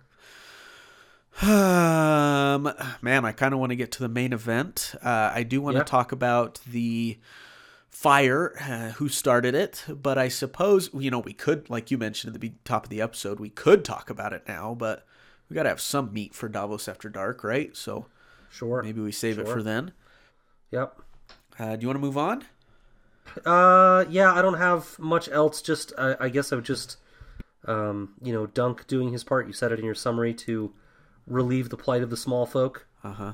Um, you know, just following that night vow and, um, you know, good dude. Yeah. Just doing his best to. He was on. sure. That was kind of a weird transition for me. We don't see The way it was written? Yeah, or- like we don't see exactly.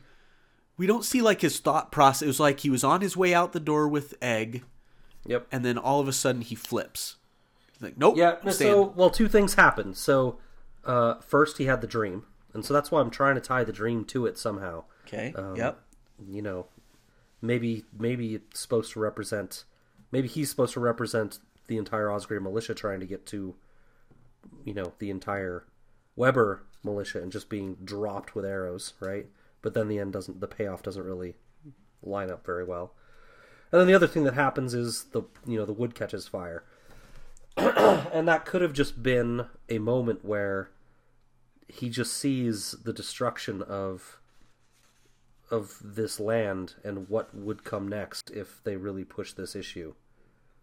You know, that he th- he thinks that she's done it at that point, and maybe he just sees that these people's lives are going to be utterly ruined.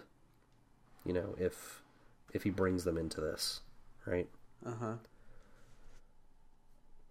So I think that's what happens. Yeah. He sees their he sees they're useless as you know soldiers, And he's that just seen- drives it home right? And that drives it home. because he's still like even when they wake up in the morning, he's ready to head out. They've like packed all their things and stuff, and then all of a sudden he's like, "Nope, let them go, Bennis."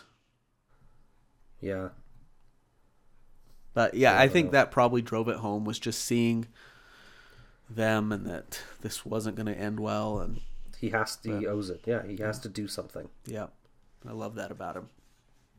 Yeah. All right, moving on. Yeah. So this next section is uh, uh, the title of it's a little bit tongue in cheek, the battle of who could care less, and here to sing it for us is uh, our friends Ben Folds Five. Take it away, boys.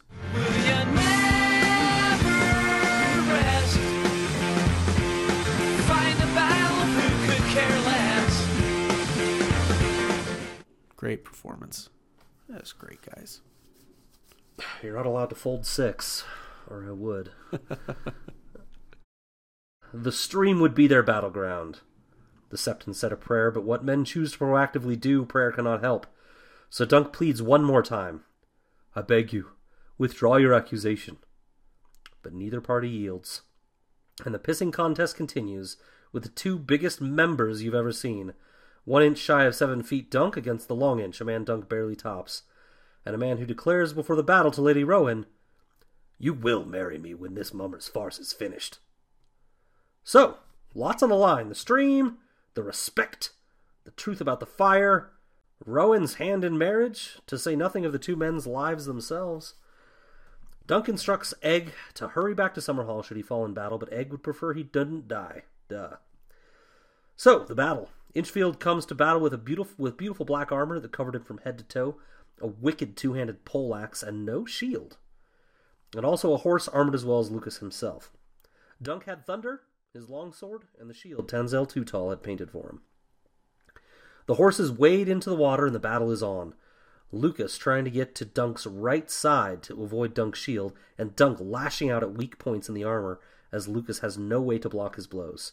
And so it continued like that, with Lucas raining down blow after blow on Dunk's shield, and Dunk sending swipe after swipe, scraping off the long inch armor, until finally Dunk, as Dunk lurches to try to drive his sword in Gurm favorite locale, the armpit, he overextends, and Lucas Inchfield catches him and Thunder a glancing blow. Thunder has had enough and takes matters into his own uh, hooves. He strikes Lucas in the face and shoulder with his front hooves and crashes down on his horse, and they are now all a tangle and underwater. Dunk finds his feet only to realize he has no sword, though his shield still hangs from his arm. Inchfield springs up right in front of him with Dunk's own sword and slashes at him repeatedly, hitting his shield, neck, elbow, and hip, and forcing Dunk to one knee. Sir Lucas splits his shield in half, and Dunk hears Egg somewhere in the distance. Get him, sir! He's right there! So Dunk launches himself at Lucas's waist, tackling him into the water and holding him there beneath him. He fumbles for his knife, finds it, and slides it slowly into the armpit of the long inch, twisting the blade as it goes into his foe. And Lucas goes limp, his inch perhaps no longer long. Dunk shoves off and floats downriver. Dunk next wakes up in a maester's tower, his body a wreck with too many injuries to mention. Maester Cerrick at Coldmoat has been treating him as Lady Rowan would not let them take Dunk back to Standfast. Egg had pulled him from the river and sat in his room, all Catlin style, to protect him. Just now, though, he's at the wedding. What- The, the what now? Yeah, the wedding. Eustace and the Red Widow getting hitched. After Dunk took out the laundry, they reconciled. Eustace taking Rowan to see the Blackberries to visit Adam. She wept, and they reminisced. And now they're married. Hey, life moves pretty fast. If you don't stop and look around once in a while, you could miss it. Dunk falls asleep as the rain patters on the roof. The next time we see him, and upon healing uh, enough, I guess, Dunk is eager to leave. So eager he is trying to sneak out with little fanfare. But gossipy Septon Sefton ain't really having it, begging him to stay at least until it stops raining. Dunk makes his way to the stables, though, intent on slipping away quickly. But as there she is waiting for him. The Lady Osgrey, Rowan, who never once visited Dunk during his recovery. Egg lets slip Dunk's intended departure, and she means to stop him. First, she offers up a position as captain of the guards and proper training for Aegon. No. Okay, just stay until more recovered then. Sir Eustace is fond of you, just stay. No. So she tries making amends, offering Dunk a beautiful blood bay, a horse big enough for even Dunk, a horse bred for beauty and speed. No. She's too good a horse for me. So she tries explaining. She had to marry. He can't be angry with her about that. Take the horse. He must have something to remember her by. So he steals something he wants. A kiss. An awkward, forced, angry kiss, but it's hot. Then he takes something else her braid. Dunk and Egg stop at the crossroads again, the corpses still clutching each other in a macabre skeletal embrace. They weigh their options south to Summerhall and Egg's father, or north to the wall. Egg wants to see the wall, so they're off. And we are teased for a story we may never get of Dunk at the Wall. And that's the end of the Sworn Sword. The sworn sword has come to an end. Oh boy. Ah, She gave me three. She gave me three what? You totally thought of that Lord of the Rings part where Oh, Gimli, yeah. Gimli gets the hair. Yeah, I, I have a note about that too. Uh, the, that braid is going to be annoying as fuck to lug around. Yeah, he cut off like the whole freaking braid. That's what it seems like. He could wear that as a belt Yeah, that'd be awesome. or a bandolier like wearing? Chewbacca. Yes. yes. I agree. I, I wrote the same note. He should have gone all Gimli style on that and just asked for like a He's few. got like a couple. That's Because this, yeah, that's crazy. yeah. I mean, literally. I mean, it, like, where's he gonna put it? It's kinda- pack, I guess. It's kind of creepy. Yeah. It's a little creepy. Maybe he just threw it away. No, probably not. No. I It like is the- creepy. I like Imagine showing that to people, Yeah. and they're like, "Uh, what?" Hey, you want to see what I got? It's this long story about a moat and a stream. You know, uh, House Webber. No, Ever heard of Coldmoat? Uh-uh. no. well, there's this girl there, and like we made out, and I got her hair. All right. Okay. Uh, Well, see you you later. want to you want to know you want to know the all right well we're on the braid so i'll just give the word of the day first You want the Oh, word of the okay. day? Yeah. word of the day yeah this is a stretch Okay. Let your let your brain work on it reparation Say that. the making of a reparation Reparation. the making of amends for the wrong one has done by letting them cut your hair off with a dagger Rep- Reparation. reparations with braid in the middle Yeah, yeah, I got Reparation? it. Reparations. You know what? All right, it's not my best. It's not your worst. All right. Well, no. Hey. I like it. I like it. That's clever. I It's just hard to say. yeah, I think that that's uh, something that should be adopted more often. You know, I take my wife off and She I can can just hair? give her a bit of my hair. and We're good. You know. So I'll just say this, because I don't know if George meant to say this or not, but it rains in the end of this book Ugh. heavily. Ugh. This whole conflict would have ended. Would have just been done with. if they had just waited two days. Just wait a bit. Right? I think that's If Dunk had just been like, "Oh yeah, that stream weird," well, well, let's let's give it a couple days. Let's just see what happens. Maybe the water will come back. Yeah. And I hate for this to be the message of this podcast, podcast, but sometimes apathy really is the best way to go. Just give it a minute. Problems sometimes just solve themselves. Moral of the story: Don't rush to fix something. well, maybe. I don't know. I'm sure that's I'm sure that's not what what George wants to take from it, but it was it was hard not to see. Oh yeah, I'm sure he absolutely did that on purpose. I guess. I'm sure he did it on purpose. I'm just I'm sure. I hope that's not the message he wants us to take. No, I'm sure there's some message in it on how, you know, despite the outcome, they all grew from this experience or some crap like that.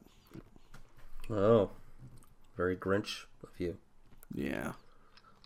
Yeah. So people probably hate it. But uh I'm gonna go all uh you know, God of the Seven on this again. Okay. We know in fact that Rowan did not start the fire. But she did, because Dunk won the fight. According to the gods. How do we know in fact that she didn't start the fire? Well, I, I guess you can assume she's a liar, but she was surrounded by all of her ladies Uh-huh. in bed the night before, and she's pretty adamant about not having done it. Mm-hmm. You're right. I suppose. Maybe she did. The gods say she did. So what? So what is? So what does she have to do now? Does she have to pay restitution for the wood? I guess it doesn't matter since they got married. Yeah, does the marriage just fix it all? Yeah. One thing they got to do is they got to get to work because they got to get an heir. True. True. Uh, we know that doesn't happen. We do. Right? Yep, we do. yep, we do.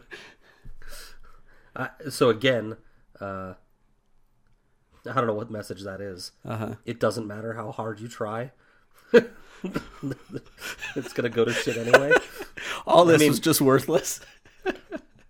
Well, yeah, I mean, we'll get more into the with the with one of the next segments, but I don't know who takes Coldmoat after Eustace dies. Mm-hmm. I suppose it stays with, with Lady Rowan, but anyway. Yeah. Hmm. Um. So it's a beautiful four-page fight. Yeah, it's fantastic. It's it's, it's a gorgeous fight. Uh-huh. It just the terrain makes it so interesting. Oh yeah, choosing to do it in water was was excellent. Just so different, right? Like so cool. And Yeah, because it's clunky you know- because water slows you down anyways, and then they're on horses, and then they're in armor, and you know, Yep. looking for the weak spots and and all that. yeah, Yeah, and again, very uh, very Rhaegar and Triple B as well. yeah, shades of the trident, sure. Yeah, Although I always imagined that water was lower. like kind of a When I when I think of that, I think of like those horses. knee deep. Yes, like knee deep, not like at their waist. I mean, those horses can barely move there, Uh-huh. right? Yeah, they're it's like up to the horses' chests. I think it says when Rowan and Dunk first ride out there. Yeah, and maybe they went to a slightly shallower place or something. But yeah, I mean, it's certainly a weird, weird place to do this battle. Uh huh. But it works. And again, Yeah, uh, no, beautiful. Dunk, uh, he relies on his strength to save him again. The the fact Yep, that he can yep. just take more hits, kind of. Um, he doesn't need to be the better technical fighter. He just needs to survive long enough to find a weakness and then and then exploit it, kind of. Yeah, I mean, he'll be he'll, get, he'll be screwed if he ever has to like fight in a war, right? but this one-on-one stuff, yeah, Yeah. it'll it could maybe continue to work out for him. What is it that Fezzik says in The Princess Bride? You see, it's different fighting many people. yeah, Local, Yeah. lo- local gangs fighting for charities, that sort of thing. uh, Yeah. Uh, let's see. So that that line was weird about the fish swimming past his face, yes, long and white and slender. And then he asks, "What's that? What's that? What's that?" He repeats it three times. Um, I thought got about it. it. I got something. Oh, you got something? I think I got Great. something. It's it's nothing big, but uh, I think that was Egg, reaching his Egg's arms, reaching to pull him out. Oh, Because it Oh, yeah. it mentions at the end that Egg ran out Egg into the him out. water to try to save him and stuff. And I, I think I call BS on that, by the way. I mean, Matt, you've got a nine-year-old boy. Uh, he, I don't think he actually did it. Do I think he tried? Yeah, he probably tried, but he probably needed some help to actually get him out of the water. Yeah, He, no doubt. but I mean, like even pulling him up, like yeah, that armor's heavy. big armor for on a Oh. big man. Yeah. And Egg is not noted for his size. No. No. No. Maybe noted for his Anyway. slight size. Whatever. We'll let it go. Yeah, I I think, uh, but I I think that's what it was. I wonder if that was Egg's skinny little white arms. Yeah, that makes sense. Could see it. Uh, In which case, he he really wasn't in there that long then. no, just kind of a quick flash, right? Yeah. Yeah. Do you think Rowan really did all the things that she's rumored to have done? Or does it go back to the pissing contest of wanting to stay on top? Like, did she allow the rumors of like her witchcraft and stuff to be perpetuated just so people would be afraid of her? Or Well, I don't know that she has a whole lot of choice in stopping them, but I sure, I rumors don't come, think it hurts. rumors go. Yeah, I don't. I don't think she's that worried about them being spread. It doesn't hurt her. Um, you know, uh, well, it didn't hurt her. Now it's hurting her in finding a suitor. uh huh. Um, So, you know, it's maybe not. It maybe wasn't the best choice to let them proliferate if she did, Right. Because it's hurting now, and the you know the thing that really really matters. The suitor search, Yeah, which you know the Longinch plays a big part in that too. Well, he does. And once guys get to Brilliant the from castle, her. yeah. brilliant from her in this fight. She wins either way. Yep. If Dunk wins, she's won the pissing, or if Longinch wins, she wins the pissing contest and gets her apology and looks good in front of everybody. Yep. If Dunk wins, she gets rid of this asshole that's basically got her a prisoner in her own castle. Yep. She's she's wicked smart. Yep. More on that maybe later. It's the second time I've used wicked smart in this episode, and it's not something I normally say. What have you been watching? Have you been watching like Goodwill Nothing. Hunting I- or something?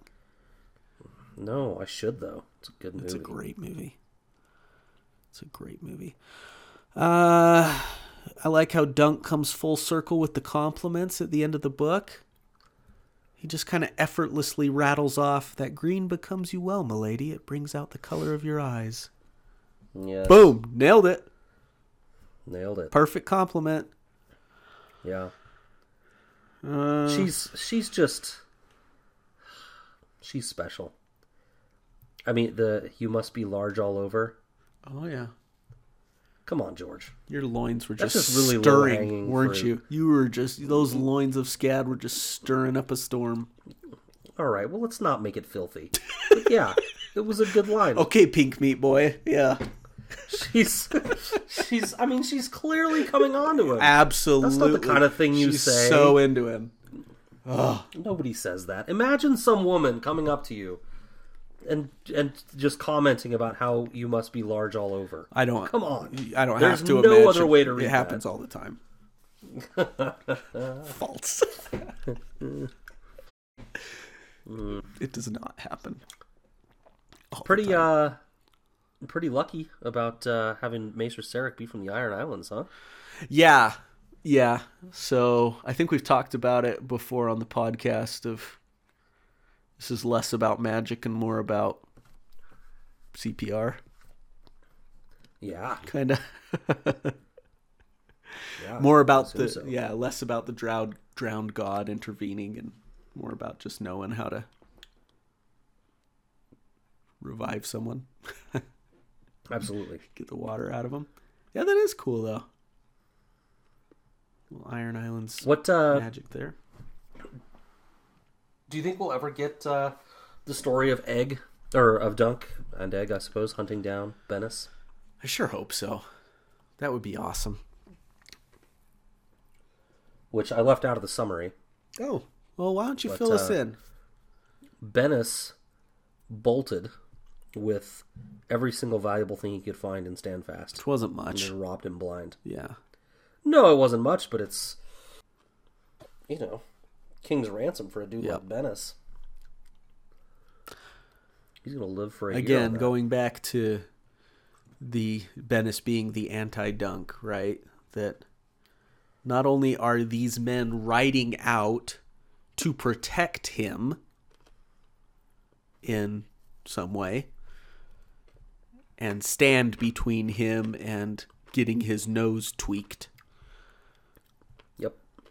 but uh yeah, he's just going to take a dump all over that. Big Bennis brown Yeah. stench dump all over it. All over them. Yep. Although, you know what? Yep, I'm gonna do it. Devil's advocate. Oh boy. You ready? Buckle up everybody. I don't have anything written down, so this is all just kind of, you know, freewheeling here. But Okay.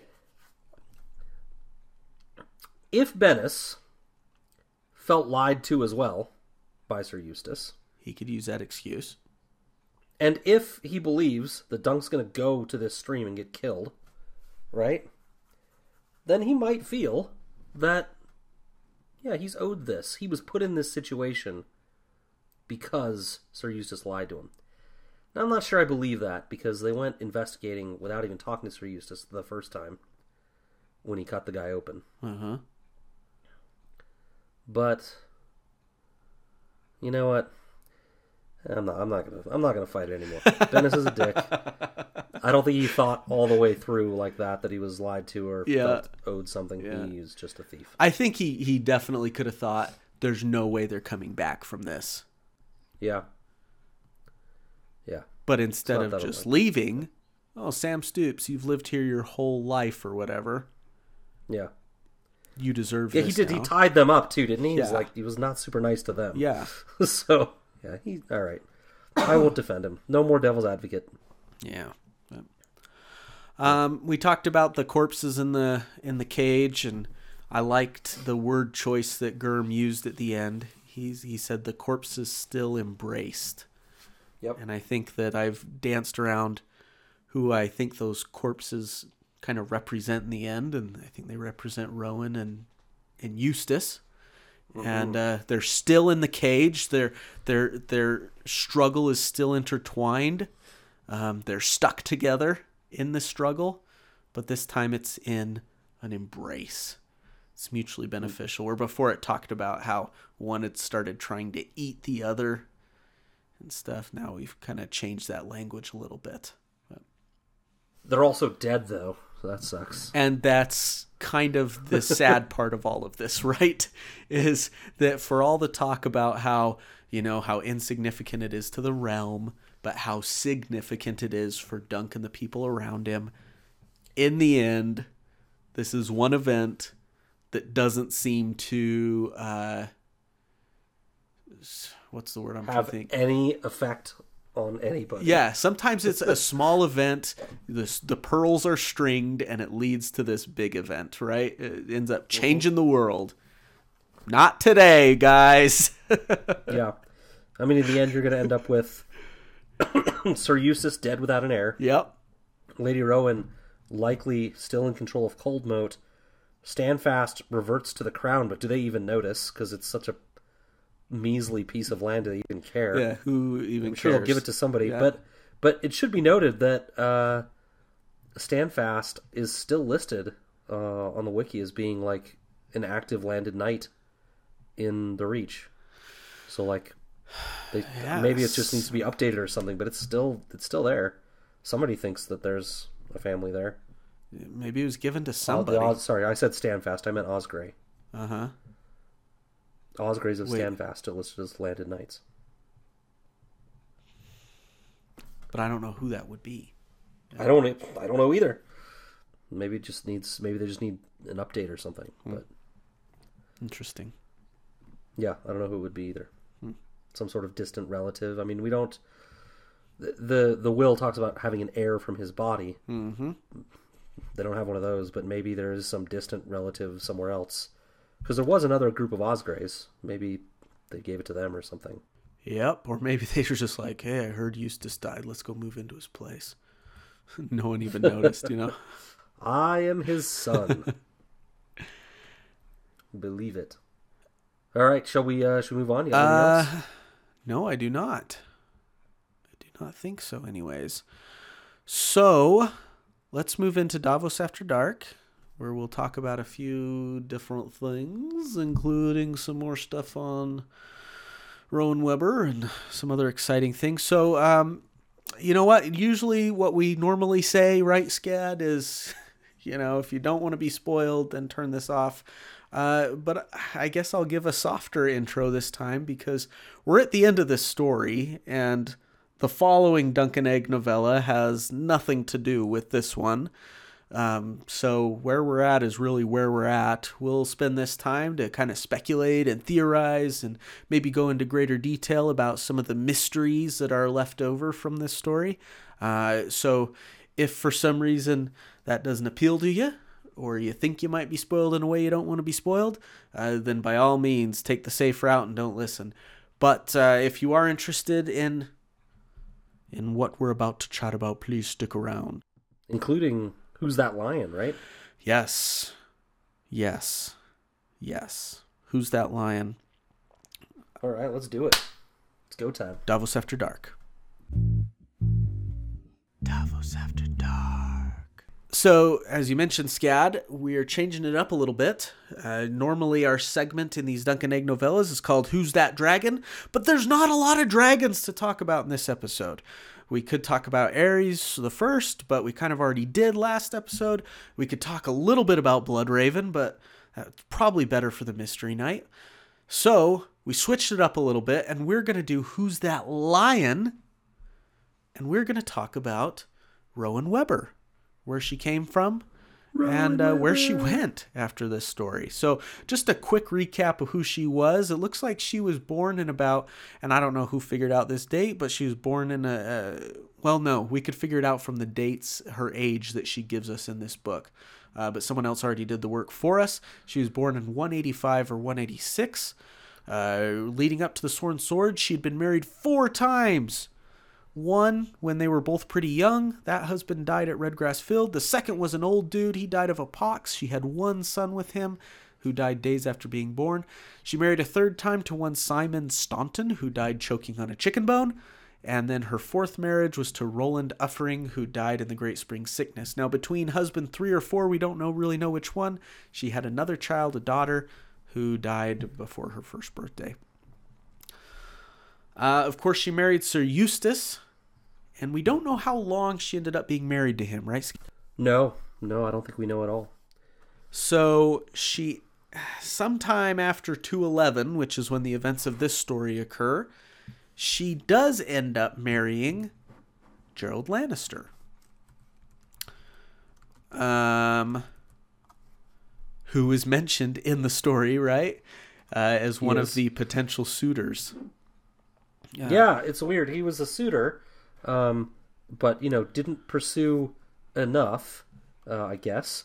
You know, and then of course she married, uh, she married Sir Eustace, and then he comes back later, um, and and comes back for her. But Yeah, uh, yeah, I don't think we have a date. I'm looking now to see if there's anything that I can find here on I when they actually married, but I don't think we have it. I can't find it either. I couldn't find it either. We know when uh, we don't even really know exactly when the kids were born, and and that wouldn't give us an exact date, anyways. Yeah, But anyways, uh, she does go on to marry Gerold Lannister, who she believed would never marry her before because he would never forsake Lannisport and Casterly Rock. Gerold was second in line to inherit uh, Casterly Rock, and he ended up inheriting it. So she was the lady. Rowan ended up being the lady of Casterly Rock. She had four sons. Tytos, uh, number three of the sons, ended up being Tywin Lannister's dad. Meaning that, yes, ladies and gentlemen, Rowan Webber was Tywin Lannister's grandmother. Crazy how So I- that all, all works, huh? Yeah, uh, echoing back to the timing. So we there is a note about Tywald Lannister, who was her first child Yes. uh, with Gerold, born between two eleven and two nineteen. So Yeah. now this story takes place in two eleven. So yes. that would assume that Sir Eustace died like you know immediately or close, Uh-huh. and Gerold swooped in also immediately. Um, but uh, yeah, I mean, there's a, a big window there where that where that marriage could have happened between Rowan Yeah. and Gerold. Yeah. Yeah, that's what I mean. But when you look at the birth dates of the kids, those are pretty vague as well. So. Yeah, yeah, and that's where things get interesting is that uh, in 230 shortly after the birth of her fourth son lady rowan disappears yeah. mysteriously and we have no record of where she went or what happened or anything Yeah. Yeah, and before that, it's it's it's weird. I think. Um, I mean, so Gerold Lannister was a suitor. yeah Um, he, but but Rowan notes in in the Sworn Sword that he would much rather stay at Castle Rock, where he has a lot of influence as his brother's right hand man, basically, than come to Coldmoat, right? The, where there's you know little to no influence on the realm. Yep. But shortly um, after this story occurs, or kind of right during this story occurring, kind of right in this similar timeline, Sir Gerold's brother dies. Yep. Tybolt dies, and under somewhat dubious circumstances as well, and his uh, daughter, so Gerold's niece, succeeded him, but was, you know, three years old, and also died with She dies too. Yeah. Somewhat unexpectedly, she seemed healthy, and all of a sudden she's dead. So Sir Gerold kind of whispered that you know maybe he had something to do with these deaths to gain power. Interesting that Lady Rowan also suspected of foul play with her family, right? So they're kind of they're both kind of these figures that have been accused of this foul play. Like, was Sir Gerold interested in her because she was interested? She like she was accused of these things. Like, oh, a soulmate. She can help me plan this or something. Was she? You know, was he was he thinking they could get along that way? Um, it's a little interesting. Also interesting, Gerold was wed previously to a woman that didn't give him an heir, right? And was then purposefully seeking out Rowan, who was notorious for not giving heirs that lived. So it's a weird choice for him to go after her. Yeah. Was he really taken with her? It says that he had written her all these letters and stuff with, Yeah. Uh, with that. And yeah, it's weird to think about. Is there something dastardly going on underneath the surface? Or is he just crushing on her? I don't know. Yeah, I mean we don't know a lot about about Gerold, but it sounds I don't know, the conspiracy theorist in me wants to believe that he's dirty. He's fishy. He's yeah. Yeah, and then you know, and then Lady Rowan disappearing as well after their final son Jason was born in 230 or 231. 230, yeah.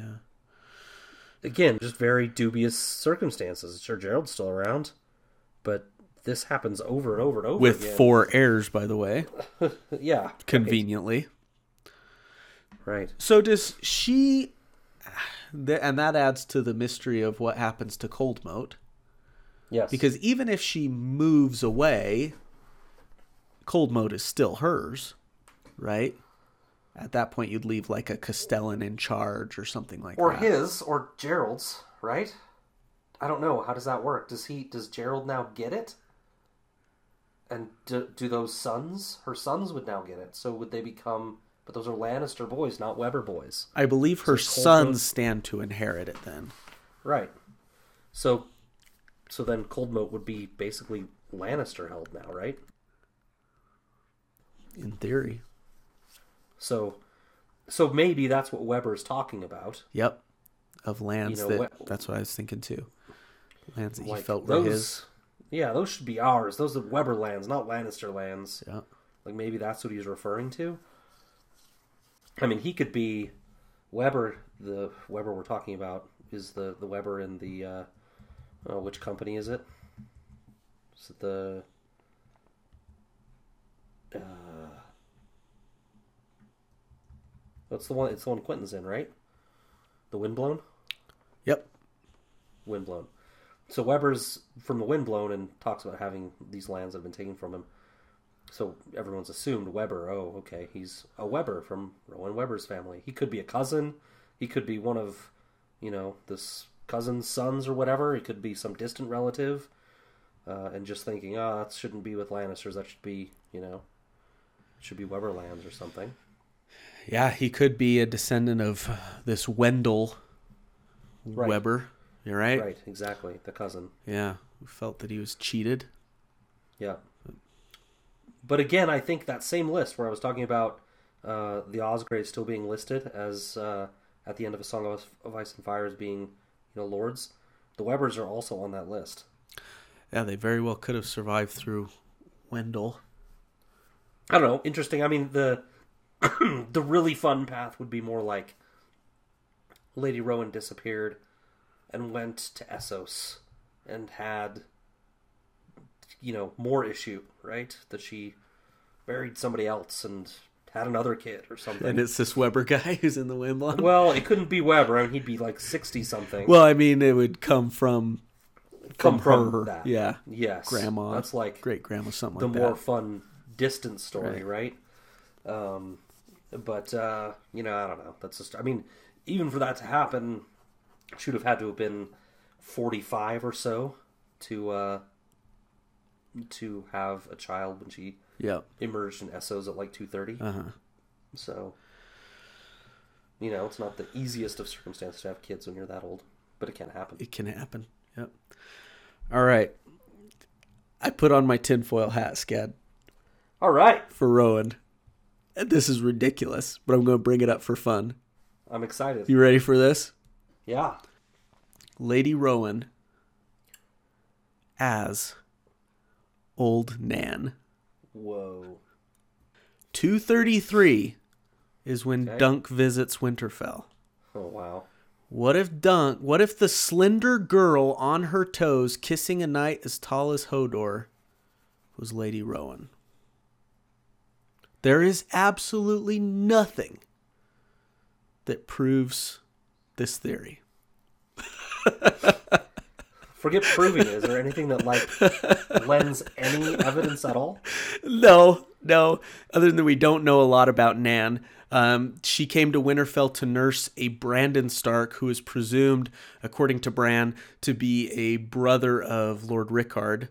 Um, and Rickard himself was born in 230. Um, she is said she is said to have had sons and daughters, but it never says who she was married to, her husband was, or anything like that. Um, that works. So why does this why does this theory even kind of partially intrigue me? We do know that Hodor is is is uh, a descendant, right, of descendant, of yeah. old Nan, And he's giant. and he's a he's a big boy. Yep. Uh, we do we, we have got Bran's dream that I just mentioned, a slender girl on her toes kissing a knight as tall as Hodor. It's often believed that that knight could have been Duncan when he visited Winterfell in 233. yep. But it it also say anything about her hair in that scene? and that's where this kind of falls apart a little bit is the woman Bran sees has brown hair. Rowan's hair was red. Um, could he have colored dye hair. Could he colored it like Sansa to disguise her identity? She doesn't want people to find out she's Rowan Webber. Yeah, maybe. Is it a reach? Yes. Another big reach is the age. Old if this were true, old Nan in A Song of Ice and Fire proper would be close to 115 years old which we know isn't out of the question. Amon's very old. Bran calls her the oldest. He thinks she's the oldest person in Westeros. Yep. Little Brandy Bran. Um, Yep. but uh, that's kind of a stretch. It's fun. It's a stretch. Uh, you know, it's kind of a nice. It's kind of a nice thought. But it would be it would be kind of cool, right? If they somehow got the how old? How old is Hodor supposed to be? Ah, we don't know. We know that she is Hodor's great grandmother. But I don't think we know an age on old Hodor. We could have a quick You peek. pretty young for that, actually. But great grandmother. Yeah, I'm not seeing a birth on birth date on here. um, That's interesting, though. That's fun. it's fun, I- right? Like, yeah, it's fun. well, then I I mean, then I just then I just dove clear down the hole. It says she's Oh, cool. she's said to have had sons and daughters. Um, her sons died in wars. Uh, her daughters moved away. They they married and moved away and had their own lives and since died and everything. What if one of those daughters made her way down to a little island called Tarth and married someone there? yeah. What if? What the f if? What if? what if one of them made their way to King's Landing and married eight? I don't. know. So, um, and then another made it to the Westerlands or whatever, and Gregor Clegane. I don't know. There's only one tall person in the kingdom. and he is responsible for every single tall person who's now in Westeros. Uh, I, I, you know, it's total tinfoil, but it kind of just a thought that came to me today, actually, while I was eating lunch and studying up on this, and thought it'd be fun to throw your way. But It does. No, it's fun to think about. It does dovetail with with one of the other thoughts that we had to talk about in in Dallas After Dark, which is I don't know if we're moving away from Rowan at this Let's point. do it, yeah. But uh, you know, will we ever get the dunk at the wall story? Oh, I'd love to. And if if we do, this would for sure, I would think, answer your question about Rowan as Nan. Uh, but uh, I don't know. I just put some numbers down. I, I I hate to do the whole George's, you know, how old and everything, but you know, he's seventy. If we figure Winds is coming in the next two years, you know, four years from now we get Fire and Blood 2 or something. Maybe that'll come earlier than that. I don't know. You got a dunk story at the wall maybe six years from now.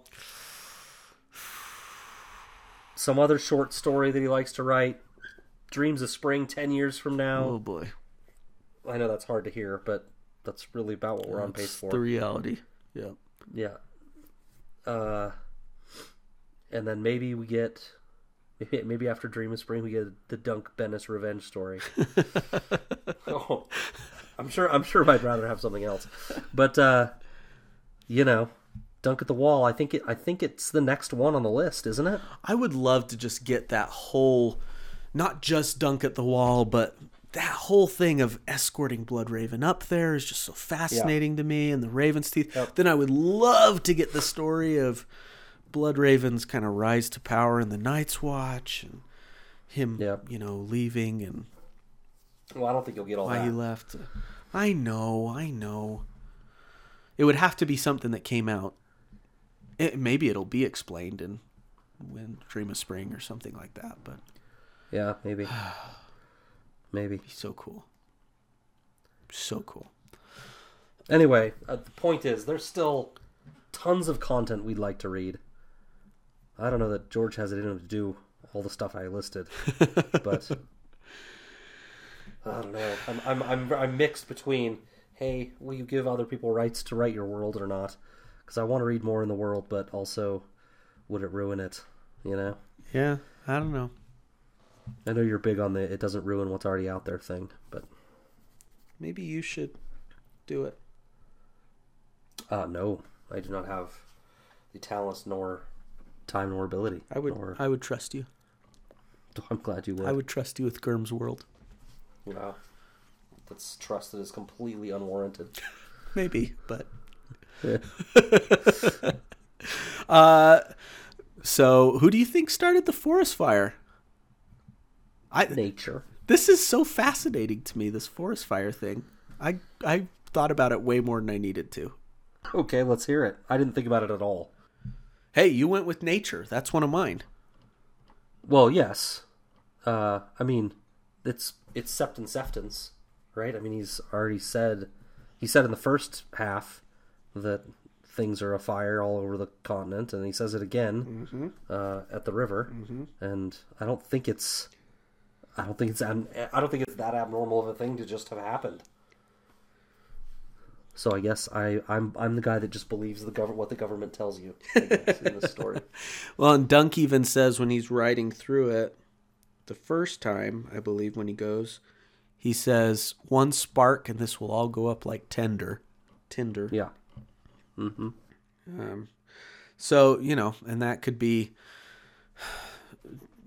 Germ just making a commentary on how even natural events can be politicized, right?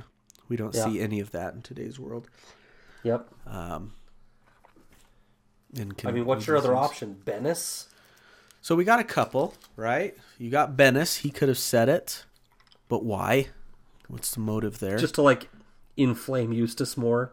Yeah. Make sure he's got his shield properly in place. um, another one who is an interesting option is this Wendell guy. In an attempt to kind of escalate tensions, maybe get Rowan killed, or maybe at the very least distracted to the point that she doesn't get married in time.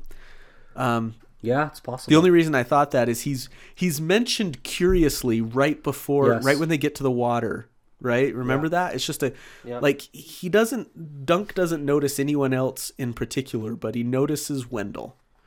and uh, that's interesting. My final Yes, one. I'm getting to that. I'm getting to that passage. Keep going. My final one is Rowan herself, which is why I questioned you a little before. And even if she didn't, even if she wasn't the one to light the match, I wonder if she had someone go and do it for her. Encouraged someone. Yeah. Yeah. And maybe this is a long shot, but I think it might have been a bit of a long game to get, as you mentioned, Longinch killed. Hmm. He, besides, th- there are the rumors flying out there about her that are getting in the way of her finding a good suitor.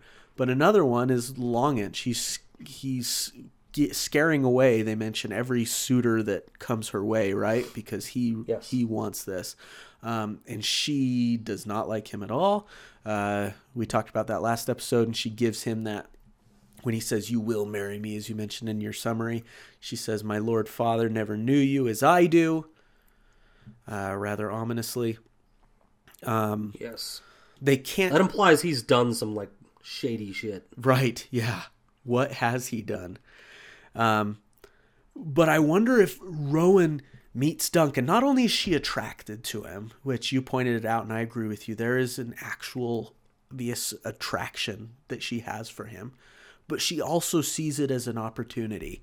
If anyone can get Longinch out of the way and not make it look like I killed him and make it look like I'm this terrible witch, like everyone already Yep. thinks, Yep. it's this dunk guy, right? Now I can't start a fight. I couldn't do a trial over the water. The decree is already there. Its ownership is beyond debate. Um, Bennis's guilt is proven by witnesses. I- don't see how they could really do a trial there. So to remove Long Inch, you got to give another reason, right? But Maybe the this is it. The fire hinges on Eustace accusing her of lighting it. Now, I guess she would assume that that would happen. Mm-hmm. Because otherwise, it'd just be his own fire, and there'd be no crime Right. or no no means for a trial. Yeah, she would have to have. That's why it's kind of a long game. It's kind of a Yeah. long way of getting to it, but Yeah. I mean, she could have.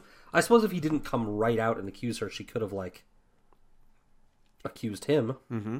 and then he would have demanded a trial, and then same thing happens. and then they get this So battle. I guess, yeah, Or maybe she thought of the battle thing in the instant there. Oh, wait, I could get Longinch out of the way right now.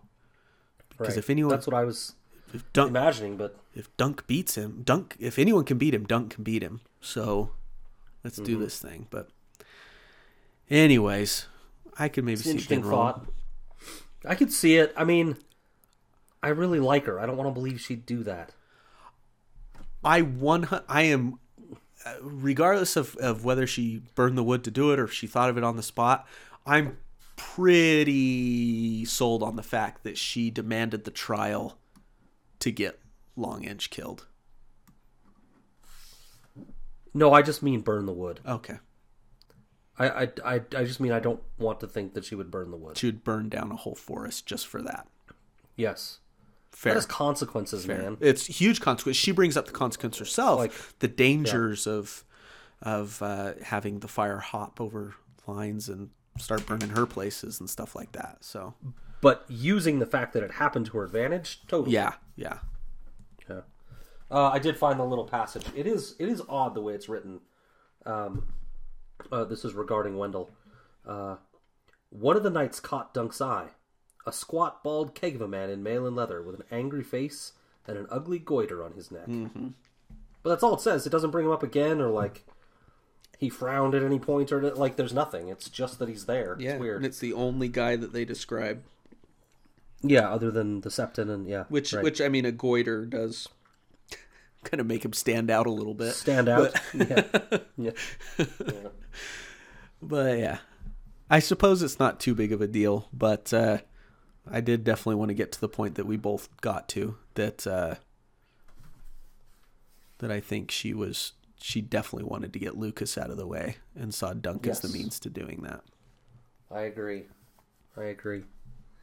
And I think I think it is interesting to think of Wendell doing it too, mm-hmm. As a means to elongate the timeline. If she's all of a sudden in a border war, She's not planning weddings, right? She's not entertaining suitors.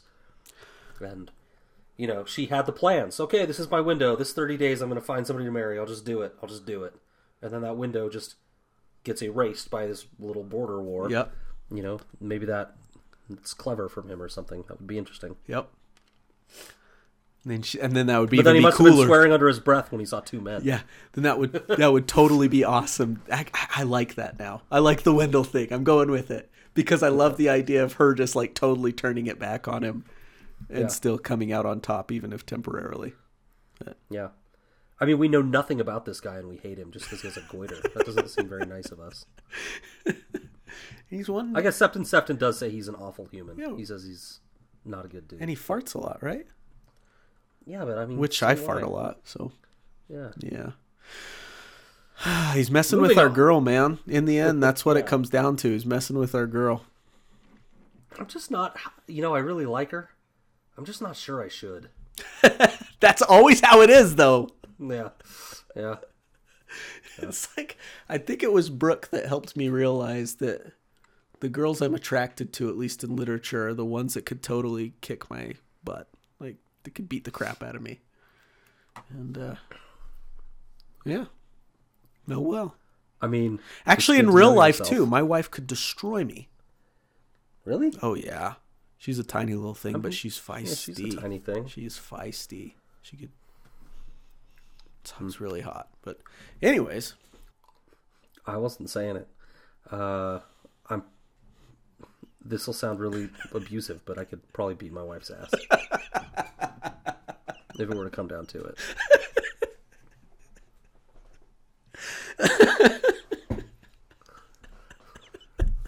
I mean, I'm like double her weight. Like it would be.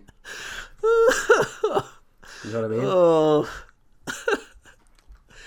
as long as there weren't any sort of like I don't know uh, endurance tests to be had. fight, yeah, if she could just if she could just wear you out. Uh-huh. yeah, I, I think my wife could kill me. Hmm. Um, what else do you want to talk about? I have a few things here, but Sure, let's do it. I don't know. That time.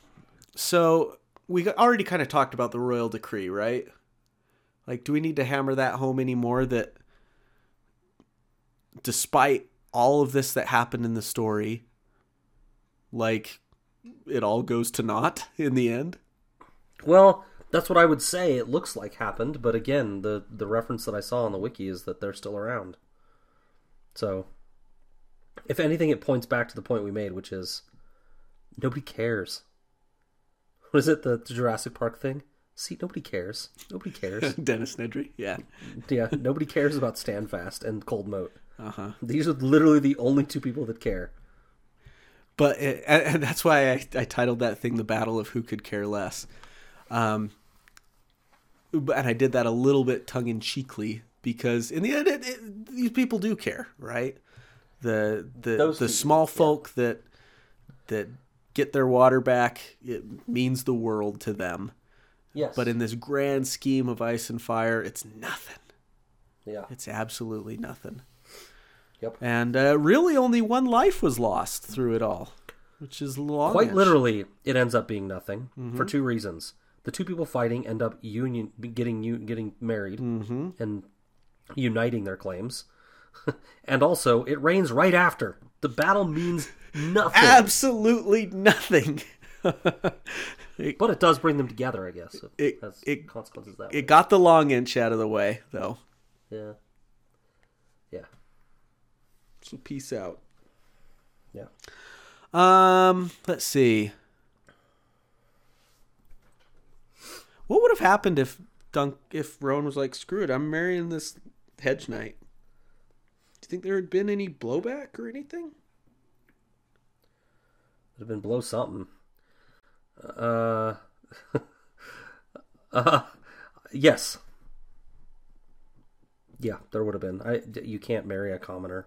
I don't. I don't. I think that would have been really, really. Would Aerys have frowned upon? Again, would Aerys have done anything about it? I don't know. Probably not. But like Rowan would have probably like come down on them and chastised her. I don't know that it would have like resulted in her losing lands, but I think it would have been very frowned Yeah. upon. P.S. Come on, George. First, you named the two Blackfyre guys Daeron and Daemon, and then you go and name you got Rowan Webber and Lord Rowan. Rowan. Like, Yes. come on. This is turning into a problem. She should have married into the Rowan family. Rowan, Rowan. Rowan, Rowan, Rowan.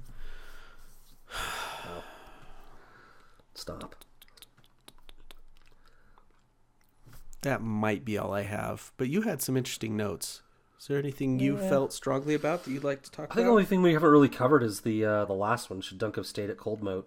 Rowan offers for him to stay on as captain of the guard and get Egg trained up. And It's kind of similar to the offer that Maekar gave Dunk. a little bit. hmm Stay on, be a part of my house. Yeah. Yeah, this is a little. Yeah, it's you're right. It's similar, but at least in this, she would he wouldn't be in the Targaryen backyard. Right. The point Totally of not agree. Mm-hmm. taking that, yeah, he'd still be hidden, but but you know he'd get proper training. I mean the the idea that Dunk, who has no idea how to fight, mm-hmm. none, has no idea what he's doing. The idea that Dunk is training Egg how to do this is not really good. I think staying at Coldmoat would be a better choice for Egg. He could get proper training.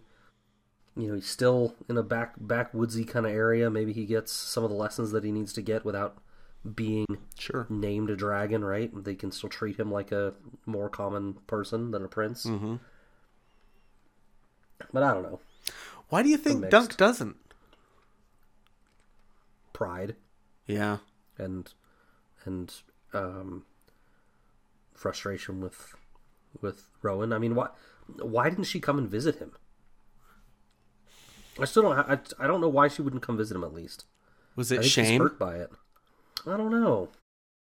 I don't know. She knew that she had this attraction to him, and she probably had an idea that Dunk reciprocated it, and she went off and got married real quick.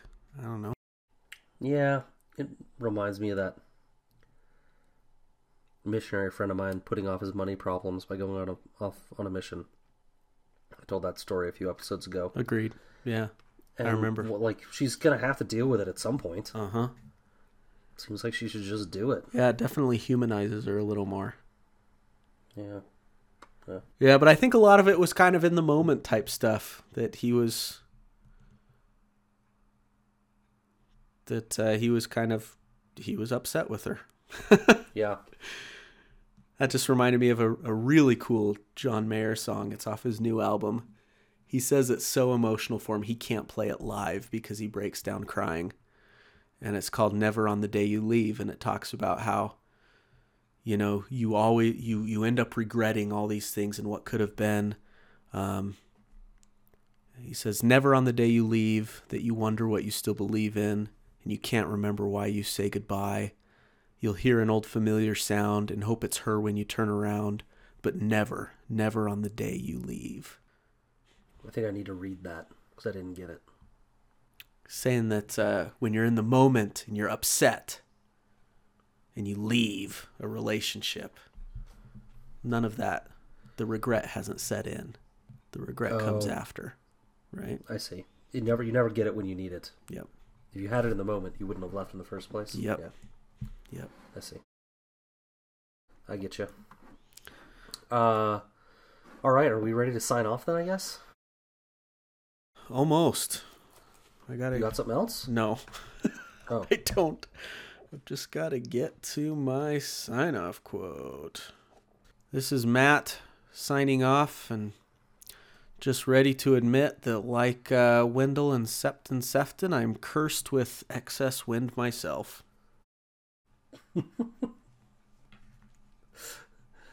Uh, this is Scad signing off.